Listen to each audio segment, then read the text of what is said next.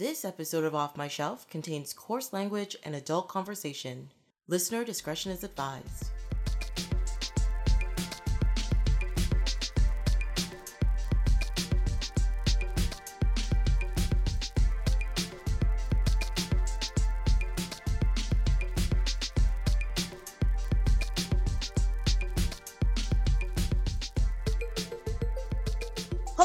My name is Tracy James, and welcome to Off My Shelf, a podcast about movies that are well off my shelf, where we go through my DVDs and talk about the movies in my collection.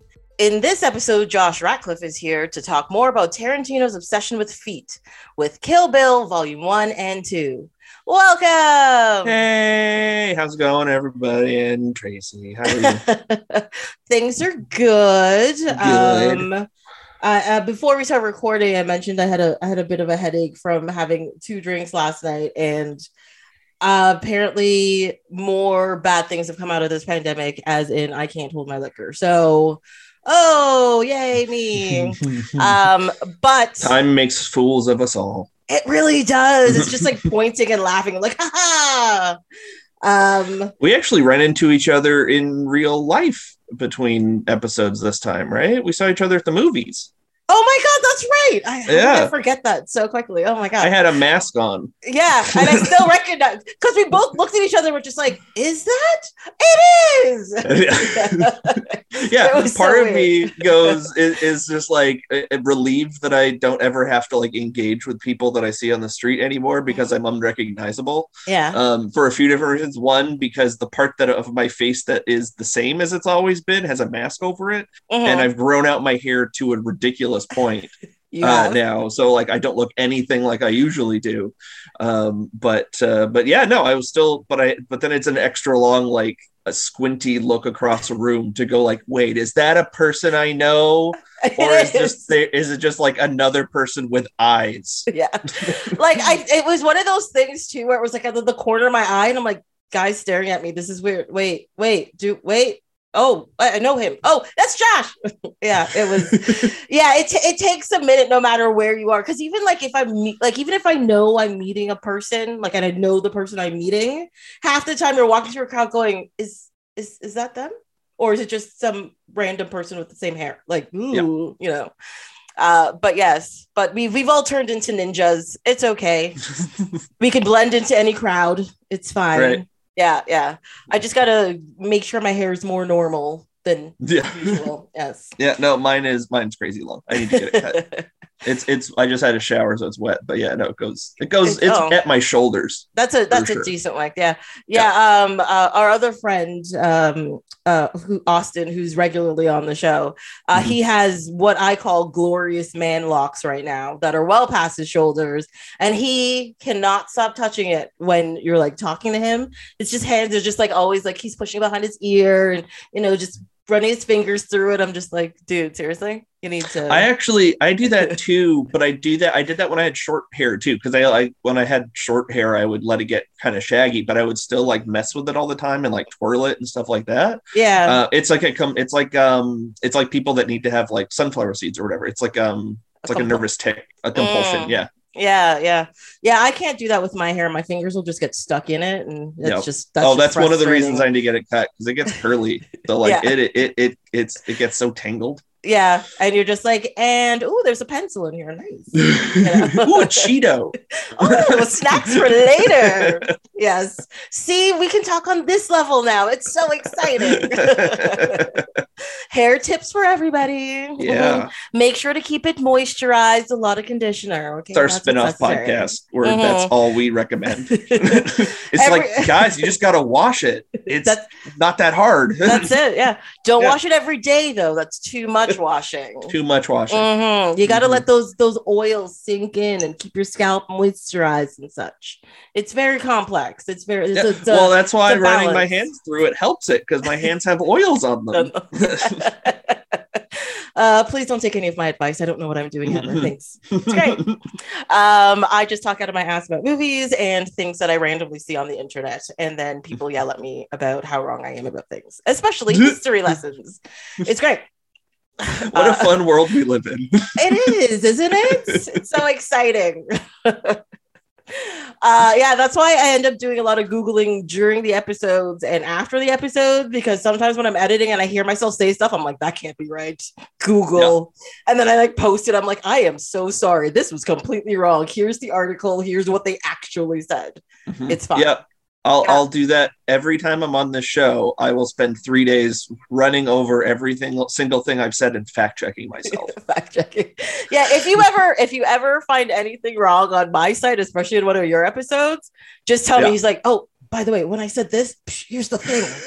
Oh, I did that once. I think on the first episode. I think did. I emailed you and was just like, "Oh yeah, no, I made that up. That is not a thing that's real." I think I put it in like the the show notes. I was like, okay, this is fine. Um, I love the fact that I've gotten better at like censoring myself automatically. Like I think of something, I'm like, I don't know if that's true. Just don't say it. Just just Yeah. leave it. Well- it's fine. Well, as I as I watched these movies last night, um, so I I don't think I had seen this. I don't know if I've watched the second one in its entirety since it came out, and um, I so I remember some things about it because I I had a good knowledge of this movie about 18 years ago. Um, but that was 18 years ago.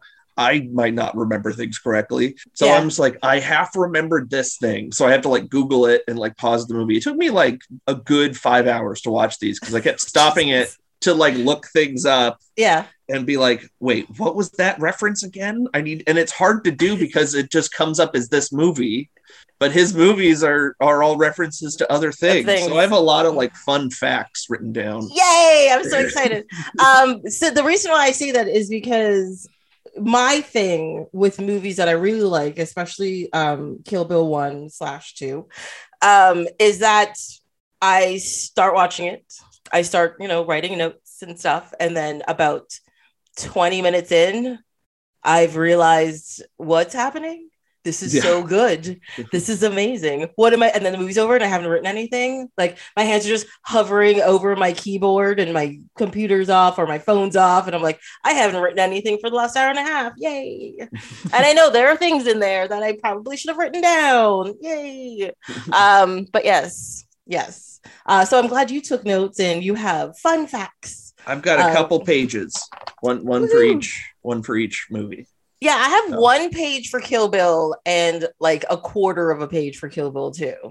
And It's, I, I, mean, it's yeah, Yeah. It's, it's hard to kind of discuss them because they are sort of one movie yes, in a way. But my thing is, I actually find um there's something about Kill Bill 2. Yes, they do go together and they do seem like I think if they if he released this as one epic movie, like the fucking Snyder cut, except way better, um like it, it is it is seamless, it goes through, but there is a clear to me at least, there is a clear difference I find in like sort of like color palette and how it's edited together and sort of the style between one and two. Because Yeah. i i think two has a lot shorter segments and one has much longer segments that make them more complex or something. Like i, I don't i don't know what it is. Yeah I, it's something i kind of want to talk talk i wanted to talk about today is that like he has actually done releases of it as one movie Mhm. like he, he i think he did it as sort of like a road show kind of thing um where he would like kind of go and present it a few times. I think it's only had like a couple public screenings. Yeah. Um i don't know how those would work because you're right. It, it has the second movie and the first movie are sort of different genres um in that there's they are very different tones um and i don't know how well they would run together. It would it would it's it's kind of odd. Like i watched them back to back um and they and it, they do feel completely different from each other. Yeah yeah. I watched them um a day after like i let one soak in and the next day i watched the second one. And and like i don't know like i i, I find even though there's more content in the second movie i find the first movie a lot better. And Yeah. Both of these movies are references to classic like kung fu kick up films uh, from like the 60s and 70s and everything or even like um classic uh i'm gonna forget that kurosawa right yes kurosawa Yep. movies and all that kind of stuff um and they're beautifully done. Like the action sequence are really cool. They're very stylized. It's very interesting. Um, of course, the dialogue, per usual Tarantino, is dense but interesting and complex, and every word gives you an eye into like the character, what's gonna happen, and all this kind of stuff. But it's like he went like the first movie I would say is more Chinese, and the second movie is more Japanese, if you know what I mean. Oh, I actually I think the opposite, don't I? Oh, you think the Uh, opposite? yeah. Oh, okay. Yeah, I think that the first one is doing uh, like the first one's in Tokyo, and Yeah, the, the second yeah. one is in China. No, I I, I understand. Yeah, Yeah, no, no, no, okay. but Uh, I oh, find okay. it like I find the story because the story style of the second one where she comes in. Um, yeah, they do like the the mini two second recap where she gets shot in the head and Mhm. stuff, but then it's her driving in the car and telling the history and you know how she's Okay. gonna get her revenge. You know, that's very old Japanese kung fu movie style Okay. stuff, right? And you know, and then when she's like with her daughter at the end and stuff, and how they're gonna like live through life together. What um yeah. I'm gonna forget what the name of that movie is, where the the the the old samurai with his son in the cart and they're like walking along and Yeah. stuff. Yeah. Which yeah, that's uh that's um it's Lone Wolf and Cub, Yes. uh, which is directly referenced in this because uh, Shogun Assassin is actually Lone Wolf one and two cut together and dubbed in English. oh, that Yeah. makes sense. Okay. I haven't seen any of these movies since I was like 12. I'm gonna tell you that right now. Mm. You haven't Uh, you, you watched Lone Wolf and Cub when you were twelve? Yes, oh, probably Wow, that's younger. impressive. No, it's the reason why. so I am from Trinidad, and back in the day, they had like three channels on TV. Mhm. And on, I think it was, I want to say it was Sundays, they always showed some sort of like Chinese, Japanese, as we used to call them, kick ups, right? Mhm. Where it's like, it's a kung fu movie, karate, whatever. He's like in the trees and punching and kicking, all that kind of stuff. And so they used to show all of those types of movies, right? So when I was younger, I was very, I was surprisingly versed in classic Chinese, Japanese, uh, Okay. kung fu films, right? All right. Now, most of that knowledge is gone because I have just never gone back to it, to be honest. Yeah. And um, and I I I have to admit, I'm it's not I'm not even like one of those people who's just like, I don't want to read subtitles. That's not really what the problem is.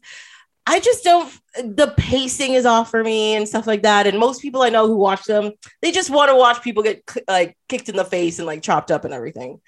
And aka my cousins and my brother uh so like i i got i quote unquote got past it. And i like for years i've been saying to myself you know, go back and watch some of these movies. They're classics for a reason. They're cool for a reason.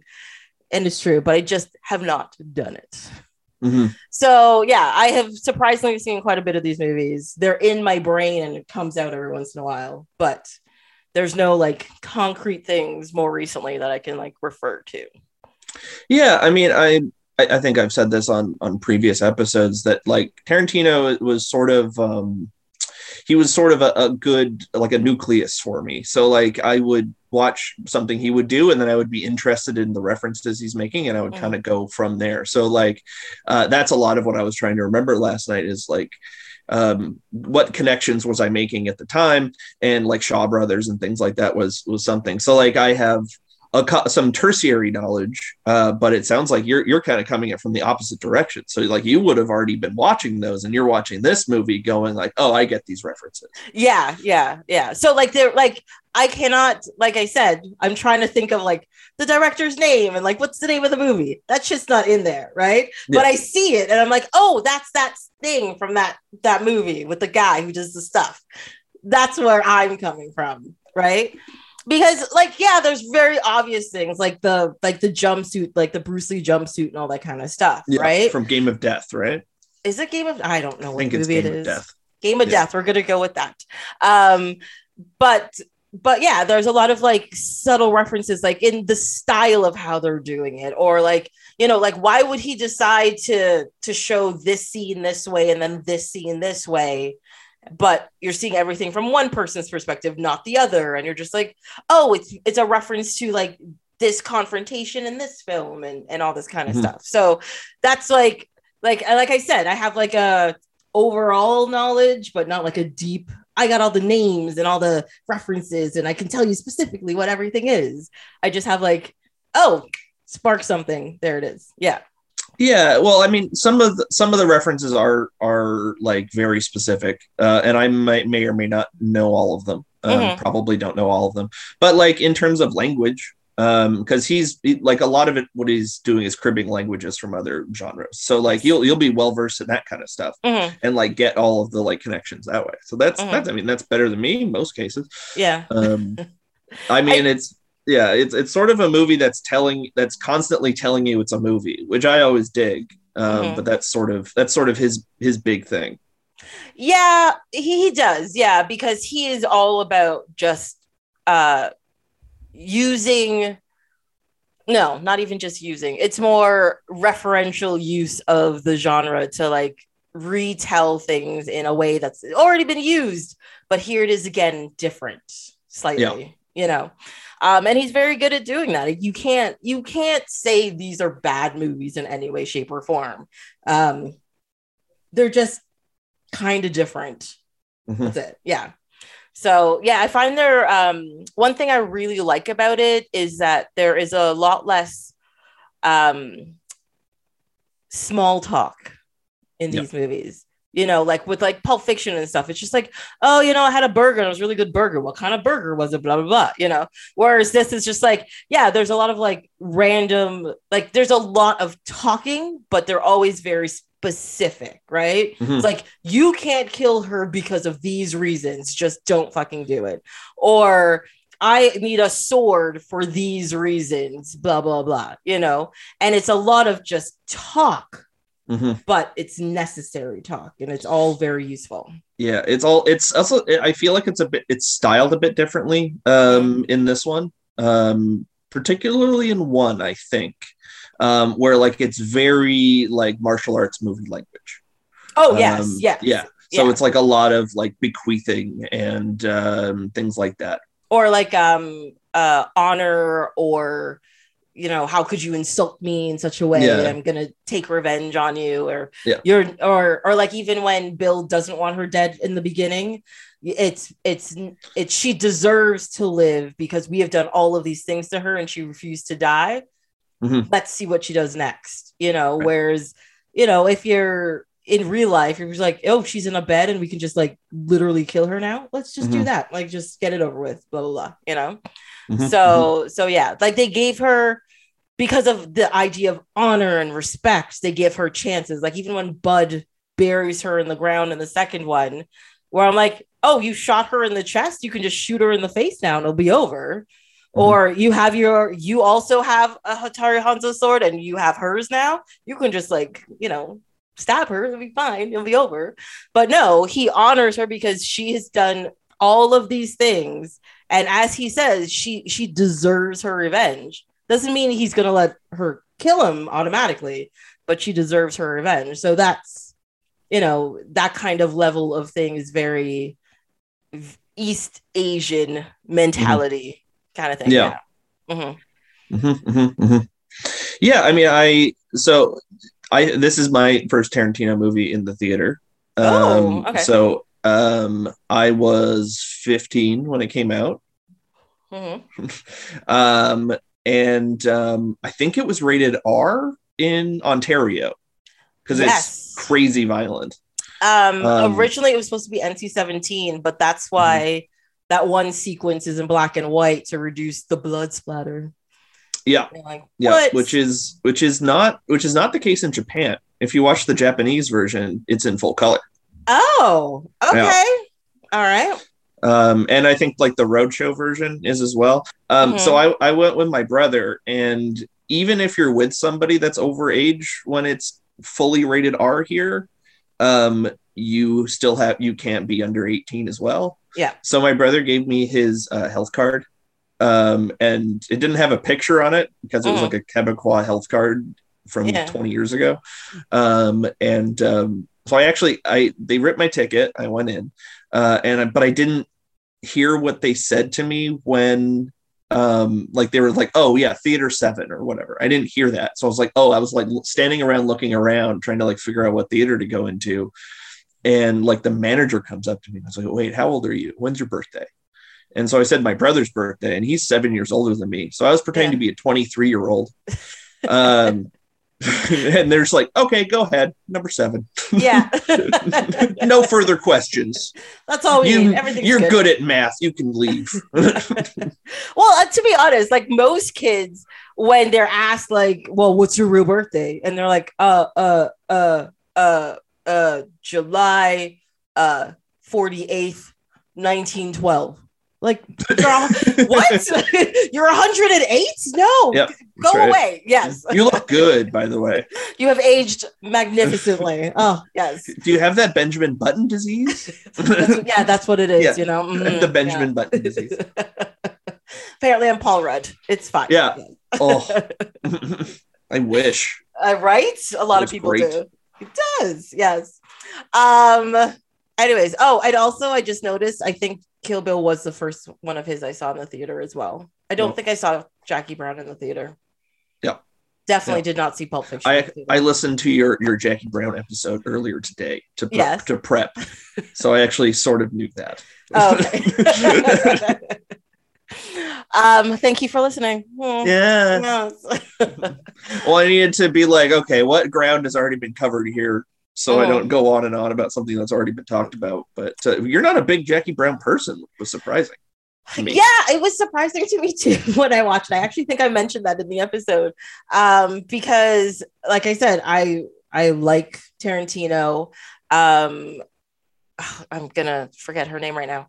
Um, what's her face was a very big um Pam Grier was a very Mhm. big black exploitation person, and like I am not a huge black exploitation like movie watcher, but I really like the ideas that it gave black women a lot of strength, and they could be Mhm. like not just powerful, but like like emotionally powerful, like people say today and all that kind of stuff, but like legitimately like tough. I Yeah. am going to fix some shit and this is what's gonna happen, you know? Yeah.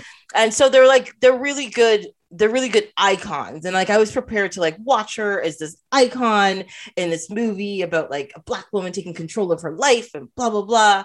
And then I watched it and I was just like, ugh, no, this isn't mm, this isn't working for me. See, that's funny because like the things that you said you liked about like black exploitation movies, I feel like that is what that movie is. It's like it's taking the attitude part of it and not putting in the stuff from black exploitation movies that's pretty icky. Because there's a lot of real icky stuff. In, Oh, there's in a lot of- those. Yeah, there really is a lot of icky stuff um, that was removed, which was great. Um, but I think uh, all none of the characters were likable in any way, Yeah, and like including her character, I was just like, I don't fucking care about you. You're not. You're not coming across as somebody I want to root for, and like nobody in it was somebody I wanted to root for, and so by the end of it, I was just like, I don't care. That Yeah. I was, I'm good, you know. I I actually went to a screening that was introduced by Pam Grier. that was pretty exciting. She's rad. I like Pam Yeah. Grier a lot. She's Yeah. fun. She has a and she sort of has that attitude in real life as well. From like from at least from her uh, the persona she had when she was presenting on on stage was Mhm. very like very chill. I've been through a lot and I own it. Yeah. kind of kind of thing. And and I'm and I'm and I was on board. I really she was very she charmed me. yeah. I think But of course a- it's Pam Grier. Of course she charmed me. yeah i mean i think she's a charming person i just don't think it was properly represented in that film Yeah, no, it's Yeah. fair. Mhm. I, I get you. Um, I uh, it's uh, maybe maybe it's uh, aged differently than uh, than others. maybe it Um, has i don't know Yeah. Mhm. Speaking of aging weird, this starts with a Miramax logo. That's fun. oh yeah i saw that and i groaned so hard i was like oh yes um and they're just like in big like weinstein Yep. you know the names pop up as executive producers and things Yep. and i'm like oh yay Mhm. so exciting Yeah. Uh, yep. It's uh, and then there's a fake one after that. Then there's a Shaw scope one. and I'm like, oh, the fake one is the one I wish was the only one. One. exactly exactly oh Yeah. yes um Uh, then we start with the Klingon proverb, yes i saw that which is fun. Um, i actually like the fact that there's a couple of star trek references in this movie that makes Yep. me very excited um A a fun- excited. to My first fun fact Yeah. is that in the like full cut version, like the one that he toured and the and the and the Japanese one, it's not the Klingon proverb. It's a dedication to Kinji Fukasaku, who uh, directed the movie Battle Royale. Uh, he Oh. also directed a bunch of uh, Yakuza films in the '60s Mhm. and '70s. Cool.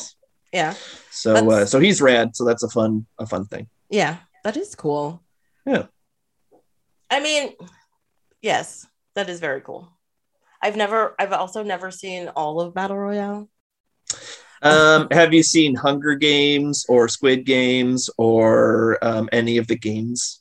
I've seen, I've seen Hunger Games. I yeah, have that's not, pretty much the deal. I've not gotten on the uh, Squid Games bandwagon. People are yelling at me to do so, and it's pushing into uh, Wired territory. So Mhm. we'll see what happens there. Uh, if, if you guys don't know, which I've said it on this podcast several times, uh, Wired, I have not watched out of pure spite at this point. The Uh, Wire or what's Wired? Or The Wire? The Wire. The There you go. That's great. Like- I, yeah, I haven't watched The Wire.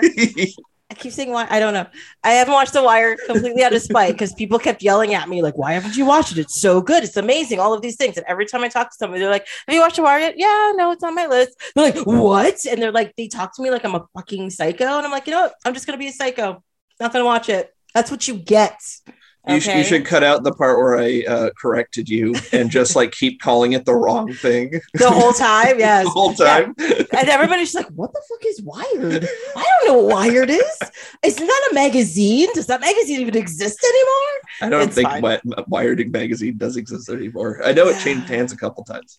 Yeah, but the whole idea of magazines is a very strange concept these days. People are just like, why would I want month old content that doesn't change automatically? Ooh. I miss magazines, man. I actually looked recently to, to see like what is on magazine racks, and it's all like Time Life, um, Mhm. like biography magazine special editions from like things that happened like 30 years ago. So Yeah. It's like Beatlemania, and I'm like, but that's like two of them have been dead for 20 years. Yeah. You're just like, are you are you sure this is what you want to put out? Yeah, like, Uh, but I think I think it's turned into like um, a collector's mentality where it's like we are publishing one issue every six months and there's only a certain amount and if you have it you have it if you don't you don't but in 10 years it might be worth twice the price so instead of $10 it's going to be worth $20 oh my god you're going to be rich yeah. you know it's going to be it's one of those things yeah Oh yeah, and they're all super expensive too. Yeah.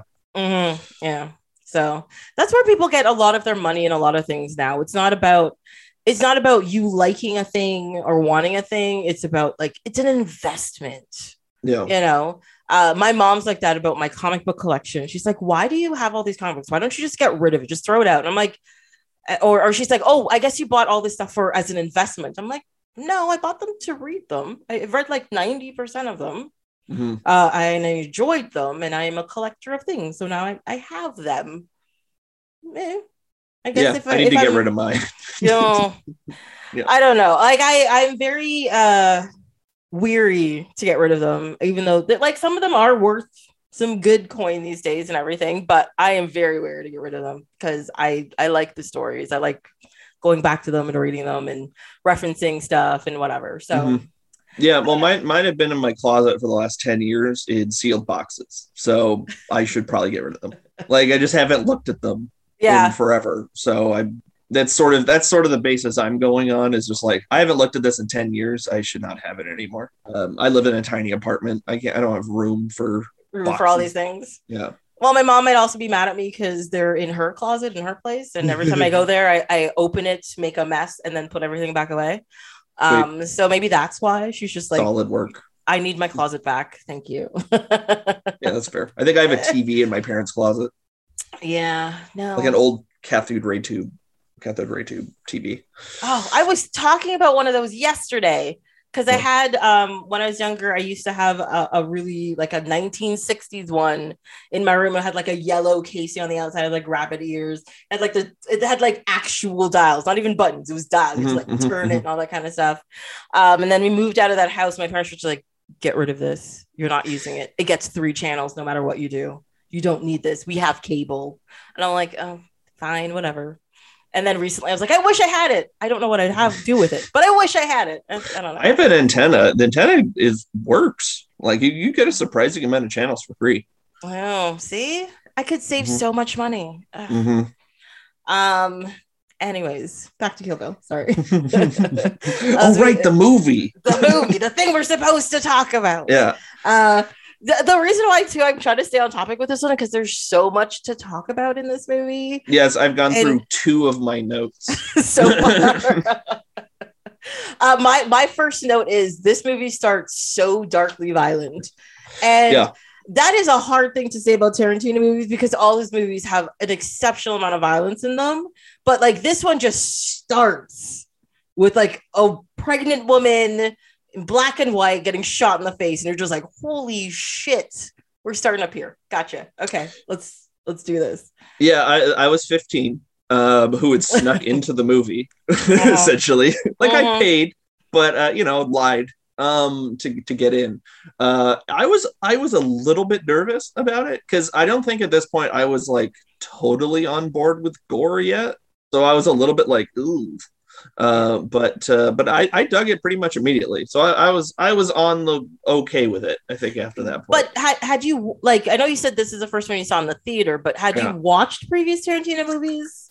Um. Well, there was only three before this, right? I don't Yeah. think I had seen Jackie Brown yet. Um, I had seen Reservoir Dogs and Pulp Fiction, and and Okay. Pulp Fiction I didn't love Mhm. uh, at the time. Uh, the um, the Gimp, uh, a bit of a, a the Gimp's a bit of an obstacle uh, when you're a young teenager. Yeah. Uh, Mhm. to kind of like wrap your head around. You're just you're sitting there going like, wait, I'm sorry, what? What is what, what is what is what is happening over here? Huh? This is Yeah. oh, this is upsetting. yes. I am very uncomfortable right now. Yeah. Speaking of uh, Buck. Oh Buck. god. is everything with Buck is genuinely upsetting. Yes. The whole Yeah. the whole scene, even though I deserve he deserves his horrible death, his death is disturbing. His car is disturbing. It's just The car's still around. That's a real car. Like Tarantino has that had that car in his driveway for years. I think if you went to Tarantino's house on Google Earth, um, that was parked in his driveway. wow. Yeah. Okay. So he's easy to find, I guess. yeah. Well, yeah. If Yeah. you if you find that car, yeah, that's Yeah. that's sort of what you get. uh, you must admit, th- these movies do have some very fine vehicles in them. Yeah. They really do. Mhm. Um, despite the uh, pussy wagon, uh, that's a really nice truck. Um, there is the motorcycle. Mhm. Um, there is uh, there's also the car that the uh, what's her face, the friend of Oren Ishii, who speaks all the languages, who's on the phone all the time. Oh, oh Sophie. Wishy, wishy. Sophie. Um, her her car, though it was like a simple black vehicle, it was Mm-hmm. there was something very nice and sleek about it that I really liked. it's Um, a it's a this is a very sleek movie. Um, it is, which Mm. is which is another sort of because I feel like the second one is a lot shaggier, um, in that it's a lot like dustier, uh, and a lot like uh, all the edges are still on in the second one. I feel like where this one feels like very polished. Yes, I told maybe that's what the feeling is. Um, well, I think they both they kind of like mirror um the bride's mentality where the first one is she's she's already the she's had her training all of this shit's happened to her and she's come back and she's like i have a purpose. I know exactly what i'm doing. Uh this is what's going to happen. And so it's very clean right? Whereas the second movie it's mostly flashbacks of what happened before until Mhm. she meets bill. And then you know bill when she meets bill that's right now. That's this is the Mhm. thing that's happening. Um and i think maybe that's why it's a little shaggy around the edges because you're just like oh she's not you know who she is yet kind of Yeah. thing that Yeah. might be part of it I mean, I think that might be coming out of the grave is when she is who she is. Isn't that like the big transformational symbolism thing of of rebirth? Um, possibly yeah. i don't There's know some like of that. I think that's something I read about 18 years ago in like salon.com or something on like a think yeah. mhm, and they like had a whole thing about Paula Schultz. Yeah. Oh. and I was like, I'm 16. You're like, these are just words to me. Yep. Thank you. I hopefully will remember it and say them again on a podcast in a bunch of years. Thank you. yeah, because I knew what that was. Um, Yes. and um, but uh, how do you feel about all the flashbacks? The structure of these movies is pretty insane. Yeah, he's as per usual, which he's very good at. eh, He plays with timelines a lot. Um, and he like as I said, the first movie I think does it perfectly and seamlessly uh in such a way that you're just like this is amazing because because technically the first opening scene with like Viv like uh the first killing she does with Vivica Fox and all that kind of stuff is secondary to the second half of the movie right mm-hmm. because after she kills Vivica that's when you find out about Buck and how she's going to Yeah. learn to get better and then the first person she goes after is Oren, and she gets a flashback about Oren, which is in a mm-hmm. beautiful anime style, I must admit. And then she goes to kill Oren, but the part that comes after is the Vivica part, and that's already done. And then that's when you cut to the second movie. Um, and the the thing with the second movie is, like I said, the the pieces are a lot smaller, and it comes across a little choppier because of it Mhm. um because they're like they're very like compact because she's she's she'll like already be in a flashback and flashbacks more and you're just like what is what are you doing so then it's like hopping it's, it's like inception or something you're just like where are Mhm. you going with with this stuff um and like you get it but it's just not as as clean like No. like you're saying like it's it's it's jagged you know Mhm. around it yeah, I mean, yeah I was gonna say, I, I kind of wonder how much of the time jumping happens as if it's one movie. Like, what Mm. order do things go in? Because it's like having something released as two parts drastically changes the the structure of it, right? So like they Mhm. each sort of have to work on their own, uh, and they both do pretty much work on their own, I think. they do yeah um, But um, I don't know how that would work because he like at some point it was one movie. I'm Mhm. I'm wondering what the order would be in that case because like it sort of feels a little bit um like it's done in that way on purpose like it that it's that it's structured this way to kind of get around the like halves to be honest, I think if like not as like a, a well world renowned editor or anything, but if I was putting these two movies together, like the the second movie pretty much starts with a previously on blah blah blah, you know.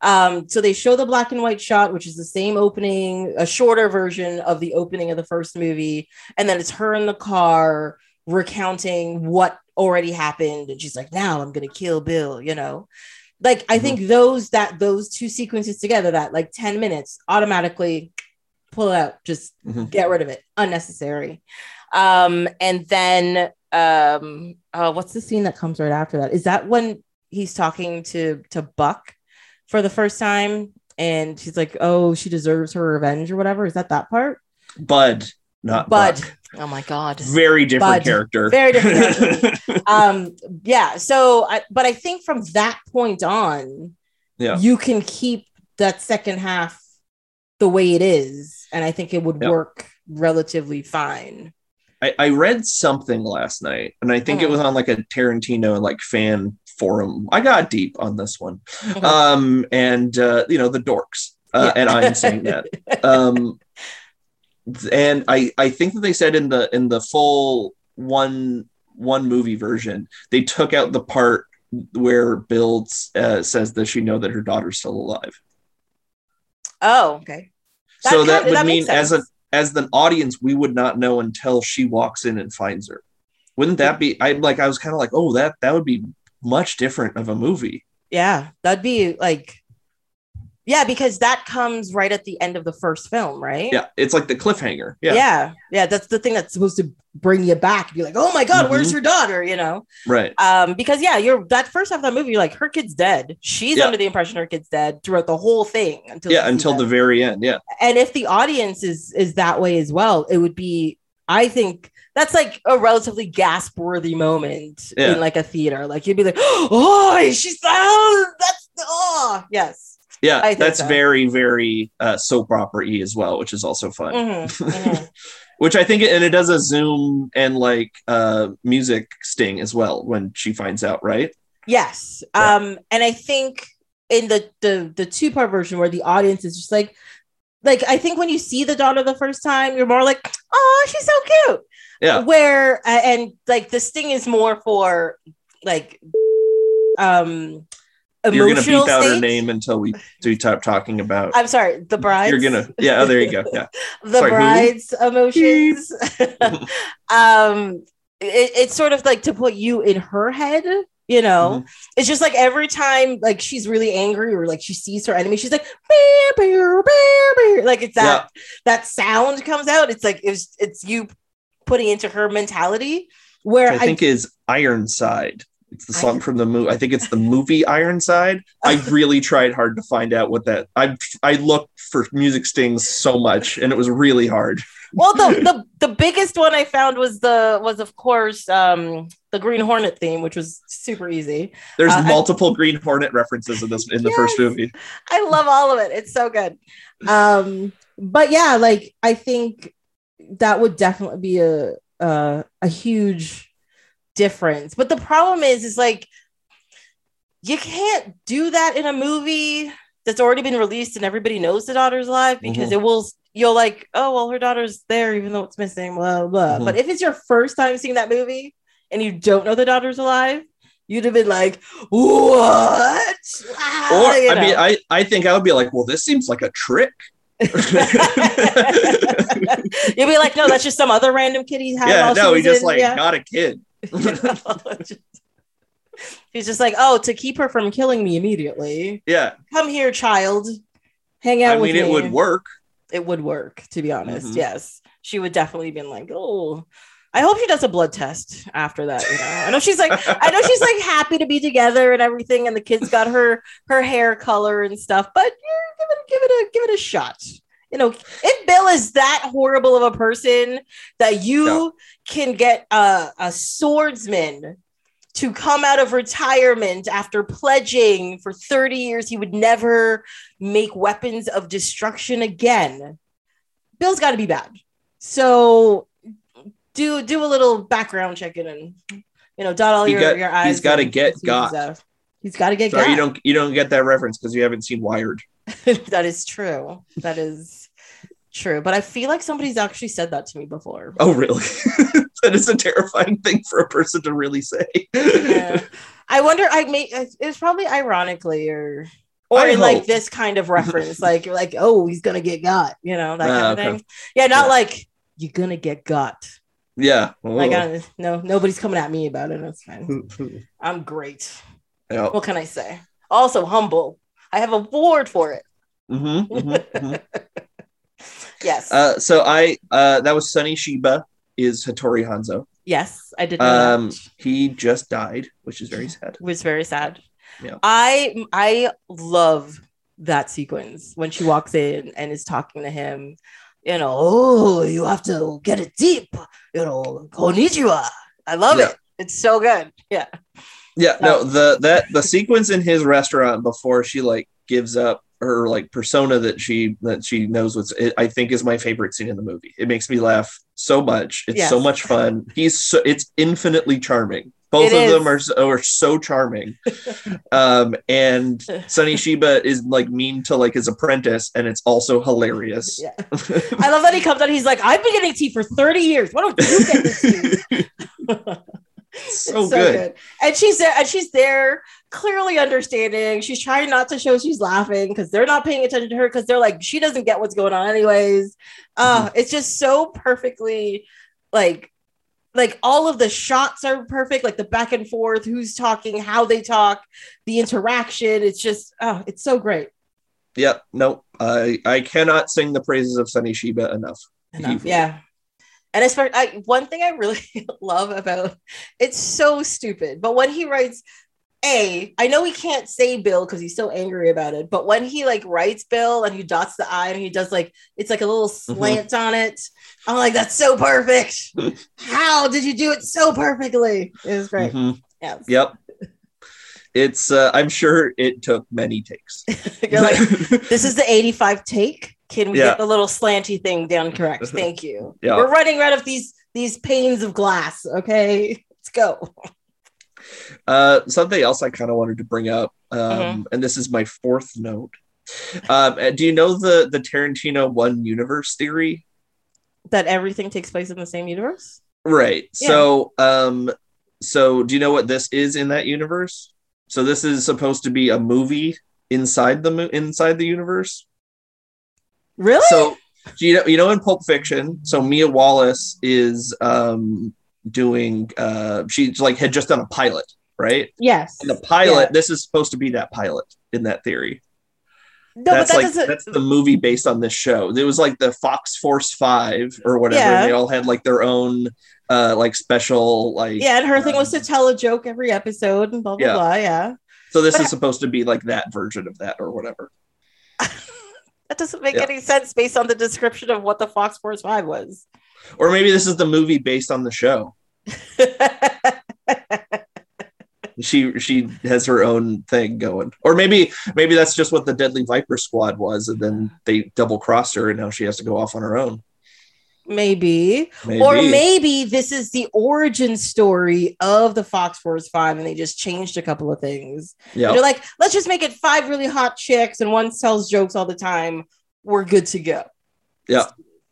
Well, it's also. Uh, did you notice when um, they're talking? She's talking to Vivica A. Fox in the kitchen. and goes, "That would make us just about square," and she draws the square with her I fingers, which is that, what Mia. Wallace did in in Pulp Fiction. Yes, but she did square with one finger, and Yeah, in Pulp Fiction it's two. two fingers. So Mhm. I was just Oh like, yeah, completely different action. Very- right. "Oh, what that is? Mm. Nowhere This whole theory thing. falls apart based on this two finger theory. Completely. Okay. We call this the missing link. yes, I caught that too. Uh, surprisingly, this was the first time I noticed it. I was Mhm. just like, huh, she does the square. I like I made I made note Mm-hmm. of that. Yes, I did. Yeah. uh yes. um let's see. Do I have any notes? Oh, I have a what a song to start with, which is much earlier than what you're at.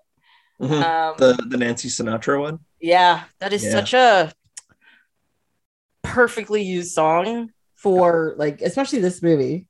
Um and it's just like haunting but beautiful and eh, it's great. Yeah, no, it's Uh, fantastic. Let's see what's my third note. Oh, about as a note about the fight sequence with Vivica Fox and stuff. Mhm. I put this is one of the the first movies where the women were fighting things like when women were fighting, things weren't held back, right? Oh. Like there's blood, there's bruising, they've got cuts.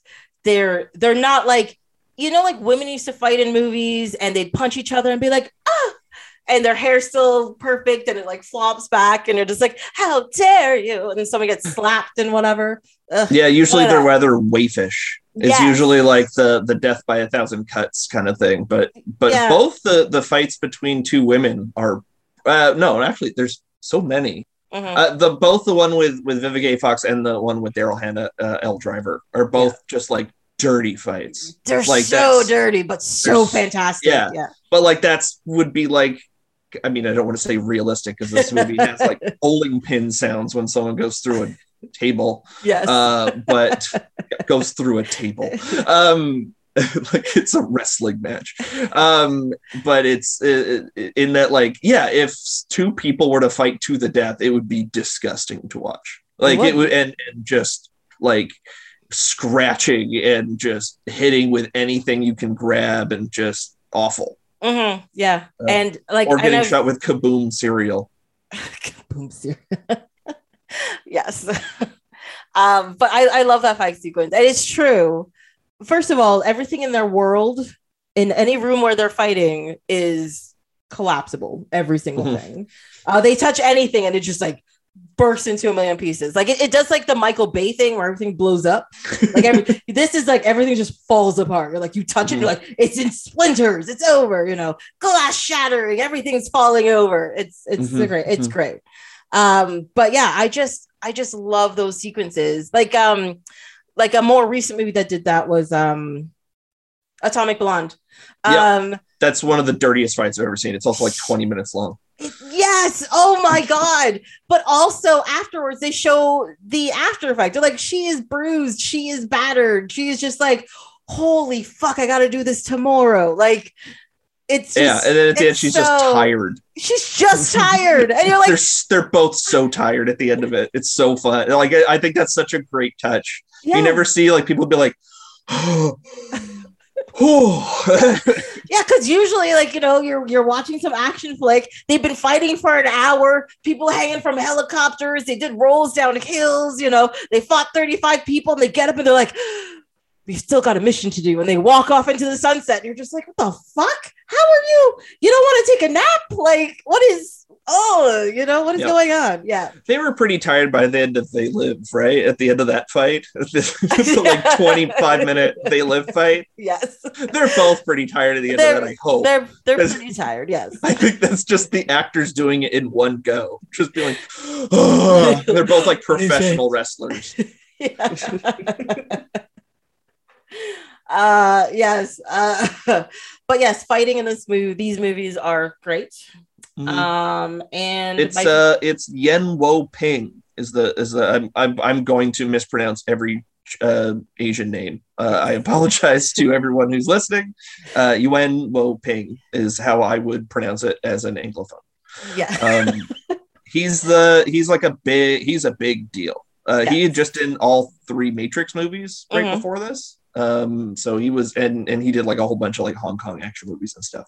oh i didn't realize that was the same matrix guy i wonder if he's coming back for matrix 4 if they get I don't know. It's it's I Matrix Four. Remember the first one? that's kind of what it seems like it's gonna be um also like based on the trailer for it it actually kind of seems like the theory that other people have about it where we are living in the matrix and they made a matrix movie to make us think that people who think we're in the matrix is crazy so i think that's what this movie is to Well, be the Fox Force Five shows up in the original, right? So that would mean that we're in. oh maybe we are in the Oh, matrix Oh. what what have you done they're on to us. It's it's fine. We're we're fine. One day we'll just disappear and people just like, I have a vague memory. Oh, never mind. It's fine. there, don't worry. There's 14 hours of Kill Bill podcast to to record that we have as record. oh my god. If I put up our episodes unedited, actually tell you the truth. I don't even edit our episodes that much. Like Uh-huh. not that much ends up getting cut out, surprisingly. Yeah, we've talked a lot about Yep. Oh my We god. have, But um, but- there's always more to say somehow. I'm Oh always surprised when you don't edit them down. I'm like, what? How I can't listen to me talk for three hours? How did how did she expect anybody else to? Surprisingly, a lot of people listen to it. I don't know. Ooh. Or I just listen to them over and over again. Is that what it is? You just put it on in the background and just walk Mhm. around and be like, I am amazing. I am hilarious. I am so good at this. Ooh, Yes. I would have said the same joke. Good job, me. the worst is when I'm editing ep- episodes and I'm sitting there and I'm just like going on. I'm just like, how could you? And then me in the episode is like, how could you? And I'm like, I'm, I'm so good. It's it's the worst. We're I at least consistent. At least, cons- yes. I, Yeah. I actually don't understand how people listen to me talk about movies all the time. But to be honest, this started because people kept asking me about movies. So there you go. So now you just be like, listen to the show. I did an episode here. Uh, go away. Or be like, oh, that's coming up in two years. Just give me a minute. oh, that's that one starts with T. Oh. Yes. Can't, oh, make it there. We'll we'll do it. We'll do it. Can't How wait. till many we get- Tarantinos do you have left? um, I have Reservoir Dogs. I have Pulp Fiction, and I think that's it. Two more. Okay. Yeah. Okay. Um, I'm kind of wondering what your cutoff is because, like, there would have been a time where you stopped buying DVDs, right? Yes, I believe my cutoff was like 2010. Okay. Okay. Um, Because when I've s- got I've got Once Upon a Time, so I've Yeah. got that on my shelf. Uh, I don't know if I don't have Django and I don't have Hateful Eight. yeah, no, I don't have any of those. No. No. Yeah, I have a problem with Django. I didn't mind Hateful Eight. I like liked Hateful Eight. Time. Yeah, Yeah. Once Upon a Time is, is probably the, the best of those three. Uh, Django made me uncomfortable, um, just because I just wasn't comfortable with that kind of violence. Okay. It was I- it was I- too I brutal for me. I think it was meant to be. It was. uh, that way. Um, I find with his quote unquote alternative history uh, movies, surprisingly, have been more violent than anything he'd done before.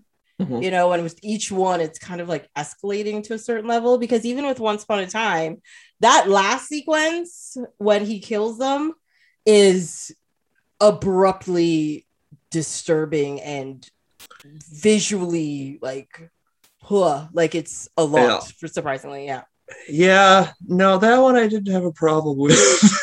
I messed up, I guess. uh, just a little I mean, I can't disagree with what you just said, but I also laugh my ass off in it. yeah i don't know that getting that can in the face for some reason like like i was I expecting forgot it. about the can in the face. Like I was kind of expecting it, but at the same time, when it happened, I was just like, "Holy shit!" You know, like it was.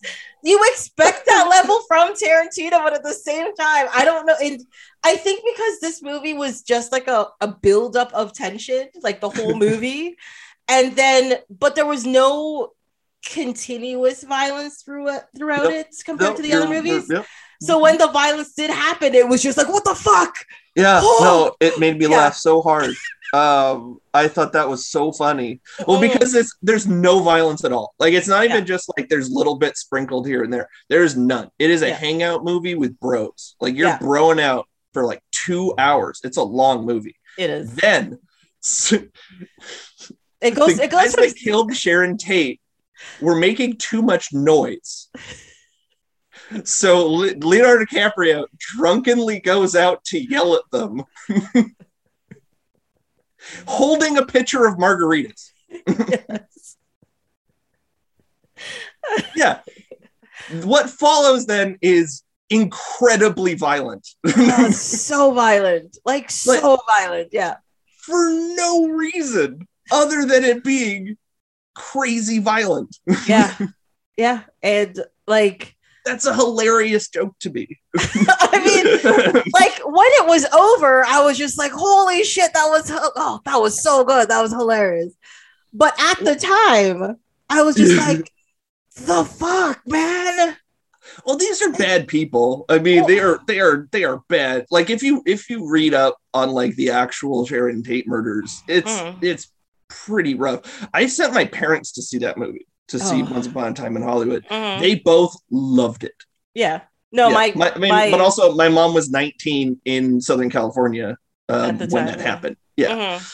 so it would it would have had that kind of catharsis, and that's sort of what his Yeah. alternative history movies are trying to go for. I think. Yeah, no, no, like I don't have like a soft spot, like they should have been easier on them or anything. Like fuck those people. Like I don't no, they can go fuck themselves. Squeaky, Uh, you know, you, you really want to you don't want to you don't want to defend Squeaky. No, I really don't. I really wish I remembered more of their names. They're so stupid. Yeah. Oh, they're such dumb names. But I love the fact that beforehand they were having a problem with their car and they forgot their keys and they're running back and forth. And I was just like, what the fuck is what? How did these people manage to kill somebody when they're this fucking stupid? And then yeah, they got themselves killed, whatever. Well, that's Uh, sort of like his brilliant. Like that's what I love about these um the alternative history movies It- it- like inglorious and once upon a time probably more than than django that Mhm. he is he is working very hard not only to kill the bad guys but also to completely discredit the arguments that they're making Yes. Yeah. so like it's not only that the the hippies are bad people it's that they're stupid Yeah. and like the thing that they're going for is completely useless and dumb so like um when when brad pitt after he gets he gets stabbed in that fight and he he's telling the paramedic what Tex said and he said i don't know he said like i'm the devil and i'm here to do devil shit and that's really what that guy said that is Mhm. a real quote. And with the way that the movie goes is, I don't know, something like that. That's not verbatim. Don't, whatever. Just some stupid shit. Like, Just get rid of it. We don't need this Yeah, anymore. not only Yeah. did he brutally murder this person, but he then undercut his philosophy after the fact. which he deserves. It's. Yeah, one hundred percent. Which is what makes it really funny to me. Um, Yeah. I, I there's a movie called Thirteen Assassins, which Mhm. has like it's it's an amazing it's an awesome samurai movie from maybe about ten years ago. It's also super violent, Oh, but at okay. the end, the bad guy's head goes into a toilet. So- okay, yeah. yeah, That which works. is yeah, exactly. It's sort of like it's not enough to, and it, you really hate the guy too. Like it really builds up as like this dude's a real piece of shit. Mhm. um and so it's like it's like i said it's not only enough to kill them you have to humiliate them as well and that's what makes me giggle Yeah, yeah, when there are horrible people in the world, you don't want to give them credits. You don't want to give Yeah. them their you want to give them their dues. Like that's what you want. Mhm. You're like, you want to be a piece of shit? Here, be a piece of shit. That goes in the toilet. yeah it's that the world know. is better without you Yeah. that's i mean that is the that's what you're putting the exclamation point on it's like oh if i removed you from history the world is better yes. And it's true. Yeah. Huh? It's fine. Yeah. this movie doesn't really do that although it does jump No. around in time in a crazy crazy crazy, crazy fashion. Yes. um did you notice that it was the same sheriff as from grindhouse I did with Yeah. the sun. Actually, son number one one thing that fucking blew my mind. Okay. In the second movie, Esteban, we're Yep. just talking to Esteban. Mhm. He's a creepy old dirty man Yep. who is surprisingly charming, you know, because he is susceptible to flattery. Uh, I love I love that. I love that line so much in that movie. But everything he says is you're just like, I like you, but I feel like you're gonna hurt me. You know? And that's that's what the character is supposed to be. Like he's supposed to be that way. And for the longest time, I'm like, who the fuck is who is playing this character? Mhm. And I'm like scrolling through IMDb. I'm scrolling through IMDb, and I'm just like, what the fuck? And then finally, I'm sitting there staring at the credits at the end of the movie. I'm like, excuse me? Mhm. It's played by the sh- sheriff? Yep. What? I Mhm. would not in a million years would I thought that was the same person. Cause I don't know what they do to his face. I don't know how he came up with that accent that is not a caricature. It's just like it's just perfectly done. And he's Mhm. just his presence is like completely different as well. yeah michael parks is great He's fantastic. I Yeah. just I lost. I looked back and forth like eight times, and I was like, "Oh, on IMDb at the top where his name is, it says slash Esteban," and I just ignored that yeah because I was like, "It can't be that guy. That's impossible." I mean, I don't I don't want to look too closely into what they did to change some of his physical characteristics um, for you know brown face possibility. Yeah, Um, but uh, yeah, no, he's he's he does a very good job in both. Um, I actually have a line that he said, which um, just continue my. Um, I laugh at inappropriate moments um, when he was saying um, when he was talking to the bride about Bill shooting her in the head. Um, he goes, "I would have been nicer. I would have just cut your face." yeah. and then that poor, Which, but yeah. then that poor Oh. girl who comes and kind of looks like her yeah, whose face is clearly cut and is drooling because she can't close her mouth. And you're just like, oh, no wonder you make me feel sick. It's not just her description at the beginning, it's yeah, everything. Yeah. it's kind of a that's something that Tarantino kind of does in a couple of his movies where like you'll laugh at something horrible because that is a joke. Like I Mhm. wouldn't have done that. I would have just cut your face as if that somehow like, oh, I'm a nice guy. Yeah. Um and then so we laugh at that because it's ridiculous. Um and then it puts an exclamation point on it with like, oh no, he really does that. He's a bad guy. Like remember, oh, you should you should feel bad for laughing at that a minute ago yeah. Yeah. um which is a neat thing i i mean like I, I i i really love like how quick it was and it's and it's obviously on purpose like or else it wouldn't be in there uh, that would have cut out completely easily if they didn't want to have that effect Exactly. Yeah. And Yeah. it's just played so it like I said, it's played perfectly. Just like the tone of the scene, the quietness, because they didn't have any music or sound really. It was just kind of like ambient. and it's just them talking and the people around them. And you're just like where is this going? Is he going to give her information? And pretty quickly he's like yeah sure i'll give it to you but you know this is why i'm going to give it mm-hmm. to you. And then he talks a little bit and whatever. And you're just like holy fuck how like he like tarantino does this in a couple movies like it's like best known is in um in uh, Inglourious Basterds at the beginning. Like, how do you make a scene where somebody is just talking, just Mhm. sitting there having a conversation? Seems so intense and so creepy and so like, oh my god, like you know, like Yeah. how do you get that feeling? You know, Yeah, there's a couple. place. There's a couple of those scenes in Inglorious, like both the opening scene with uh Hans, uh, that's his name, right? Uh, the the Nazi um at the at the beginning um with the the milk farmer, and then the one in the bar, the tavern uh, Oh, build up yes. as well. They're both like f- half hour, forty minutes long. And nothing is happening, but the tension builds up in these scenes without you noticing so slowly. Mhm. But by the end, you really need a release, Yeah. and then it provides that yeah. uh, for better or for worse, obviously.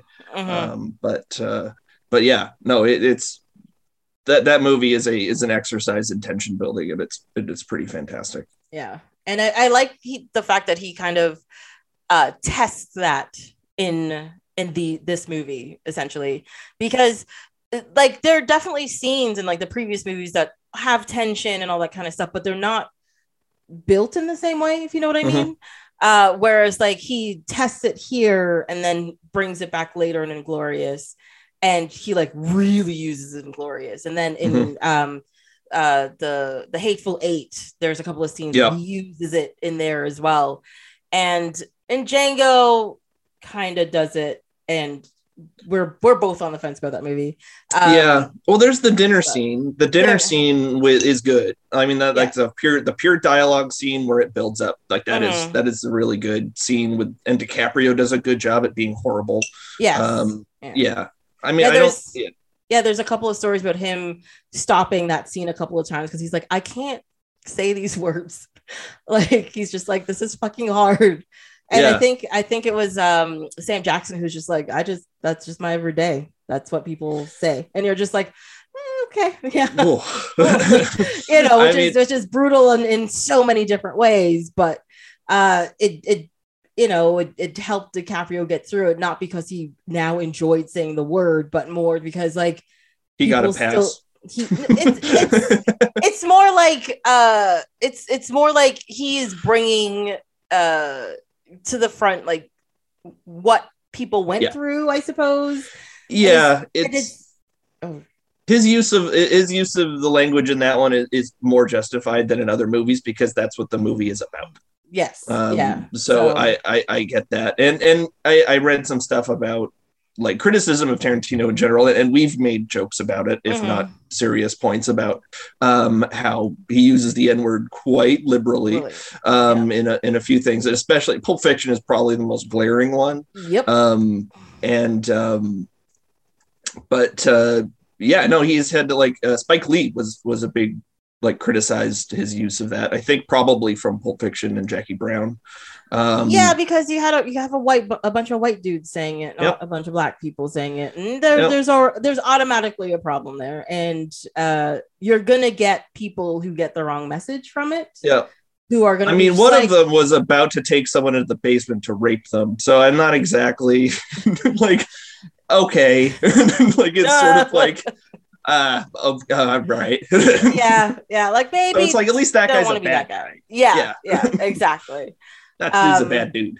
But you know, like the dude just talking about the car in his garage, and Yeah. you're just like, was that was that necessary? I mean, I know it's a high tension moment. There's a dead man in, and you don't want your wife to leave you and everything, but can we Yeah. use different words? Can yeah we- no that one is one I, I i would have trouble to kind of like parse as to why that is is like that and it is Mhm. tarantino playing it as well which is makes it doubly like difficult to kind of like justify or defend but i mean i, don't- I don't uh which i'm not going to do Yeah, there you go. We're not Yeah. we're not doing it.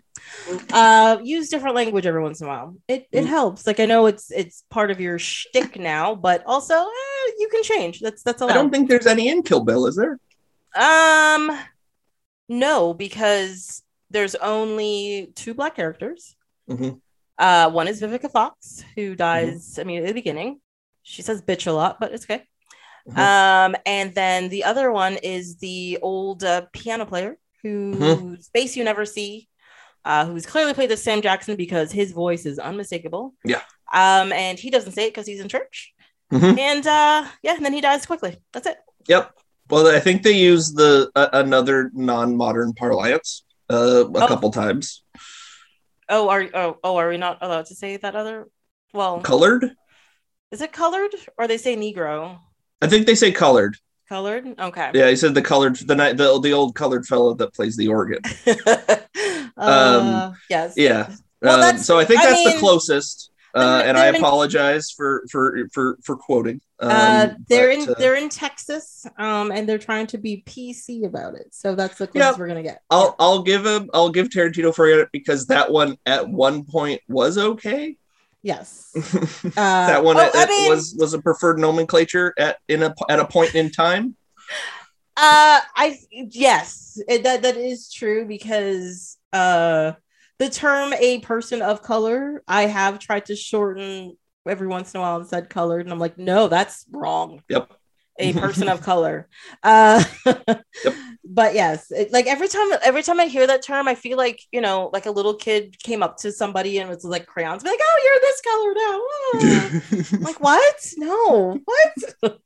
that's not that's not how it works. Thank you. yeah. Uh, so I mean that's a relief, I guess, for this one. Um, Yes. That there aren't any any any racial slurs um, that aren't that like extreme racial slurs. I guess I should say. Yeah, it, it, Um, it- this movie felt like he picked a race to be in the movie and then ignored other races. So it was white and East Asian, Yeah. Japanese slash Chinese slash whatever. Lots of Uh, c words. I noticed a lot of c words in this one. Well, because it's On this women. watch. It's women talking to women. So that's the that's the insulting thing that you get to say. Right. Okay. Mhm. Fair enough. I think Tar- like Tarantino likes to pick the harshest words he can use possible that Mhm. will be not necessarily just shocking, but will be like, you know, get like a, a reaction. He wants the reaction. So he's going to be Mhm. like, what is the worst word that you can call a woman or can be called by women? C word. There it is. Yeah. Because he will see you next Tuesday. Mm. Yeah. Well, I mean, to be fair, like they did just like put a like they just like stabbed each other. Like it's it's sort of just like yeah. I mean, at this point, call each other whatever you want. I guess. Yeah. Yeah, you're just like you're, you're murdering people. It's- Yeah, you pulled an eye out of somebody a minute ago. I don't care what someone calls you. oh my god, Elle when she is just losing her fucking shit Yeah, in that camper after that's another. That's another is- like that's a dark laugh, right? Like that's that is oh I laugh at that scene so much, but then I sit there thinking about the consequences of that. And you're just like, holy fuck, that's crazy. Yeah, no, I think I, I think it's canon that the snake kills her, right? Because like it shows the snake still like running around as the bride's there. leaving. Yeah. mhm. So I, I think it's supposed to be implied that the snake gets her because she's just like writhing around. But I think after a minute, like I think the snake would stay away from her until she stops writhing, and then Right. it would go after her after that for sure. Yeah. But also, Yeah. there's a there's a good chance she might, you know, bleed out or get an infection because that place is dirty. Uh, also, there's lots of debris, so like dust is getting in there. There is not. It is not debris. Those are all porno mags. it's just porn. There's so many. It was. I. I was really kind of surprised by it. I was watching on my big TV. yeah, I had the Blu-ray. It was all like super high quality, and I was like, man, there's just a ton of porno mags in there. like, like as if it's like a video game, and you like break the crate, and like prizes come out. But, yeah, and it's like It porn. was just all porno mags. Like they burst through the wall into the bathroom, and the debris on the floor is porno mags still. Well, I thought I I, I assumed because it was the bathroom, he had like a stack in there. That's that's what I thought it was, and they knocked over the stack. Yeah, Mm. no, but he also like he died on them as well in the kitchen. did he really? Yeah, like when he was writhing around on the ground after being bitten. Yeah, Yeah, no, there's porno mags like around him then Oh as well. I did not notice that. Yeah. So she's I just like the set eye. dresser. The set dresser there is just like hmm, needs more loose porno mags. can, can we get another crate of big jugs? Can we do this? Thanks. I hope they don't phrase it that way, but Who knows? Who they come in crates. Yeah, you're That- just That's like how the jugs are. you're you're putting together the final expense report for the film, and you're just like six thousand dollars porn room decoration. Like what? Tarantino requires more issues of Screw magazine. just yeah, there's so much, so Yep. much to unpack. Ah, yeah. Anyway, um, you touched. Uh, I wrote some notes down about the anime sequence. oh yes, um, which yeah. is fantastic and It's a good sequence. I I think everything. that that's another one that they're using to kind of get around the NC-17. Yeah. Um, Well, in that, that like it was- was done well ahead of time. Uh, Yeah. but they, I think that if I think they were kind of like if we film this, we would automatically get an NC-17. yeah, because a child would be involved also, which would be Yeah, um, that wasn't. Yeah, um, Yeah. but also like uh, I dug. I, I wrote down that I liked the um, when she kills the the boss. Oh. That the silhouette of blood, like the blood silhouette, I thought that was cool. Like That the spray, and then like it has her arms up, Mhm. like as if it was just like flashed against the, like a silhouette of the of the Yes. thing. I thought that was fun.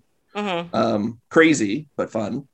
Uh, Um, uh, surprisingly, the scene that I like the most is probably one of the grossest parts of it. But after she kills him, and the bodyguards run in, and you see Yeah. her like basking in Mhm. like covered in blood and she's and she just like she's not even looking at them she's like i'm enjoying this moment and she like just turns her eyes to be like oh god people are here and there's just something about how they structured that cutting Mhm. together that's just like oh that's i mean it's disturbing but it's still art like.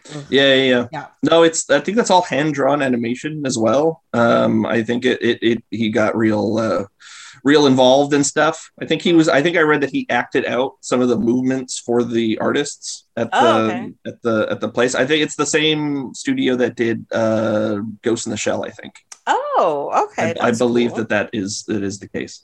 but like um, did, didn't RZA do like the music and stuff for that Yes. sequence and thing yeah Well, the RZA RZA did um a but like he did the music for the movie. Like all the incidental stuff is him.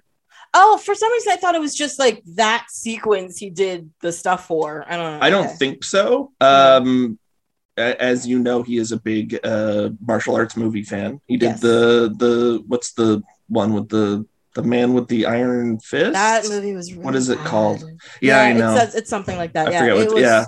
Like I really Gauntlets? wanted, I really wanted to give it a shot because he's been really into this stuff for like so many years, and he's like, it's just like a really great homage to the genre, blah blah blah. And you're like, no, it's not. Well, I have I have another fun fact alert. Okay. uh, so uh, speaking of dual roles, because Mhm. Michael Parks plays two roles, did you notice that Gordon Liu is also plays two roles? Uh, I look, I did look it up.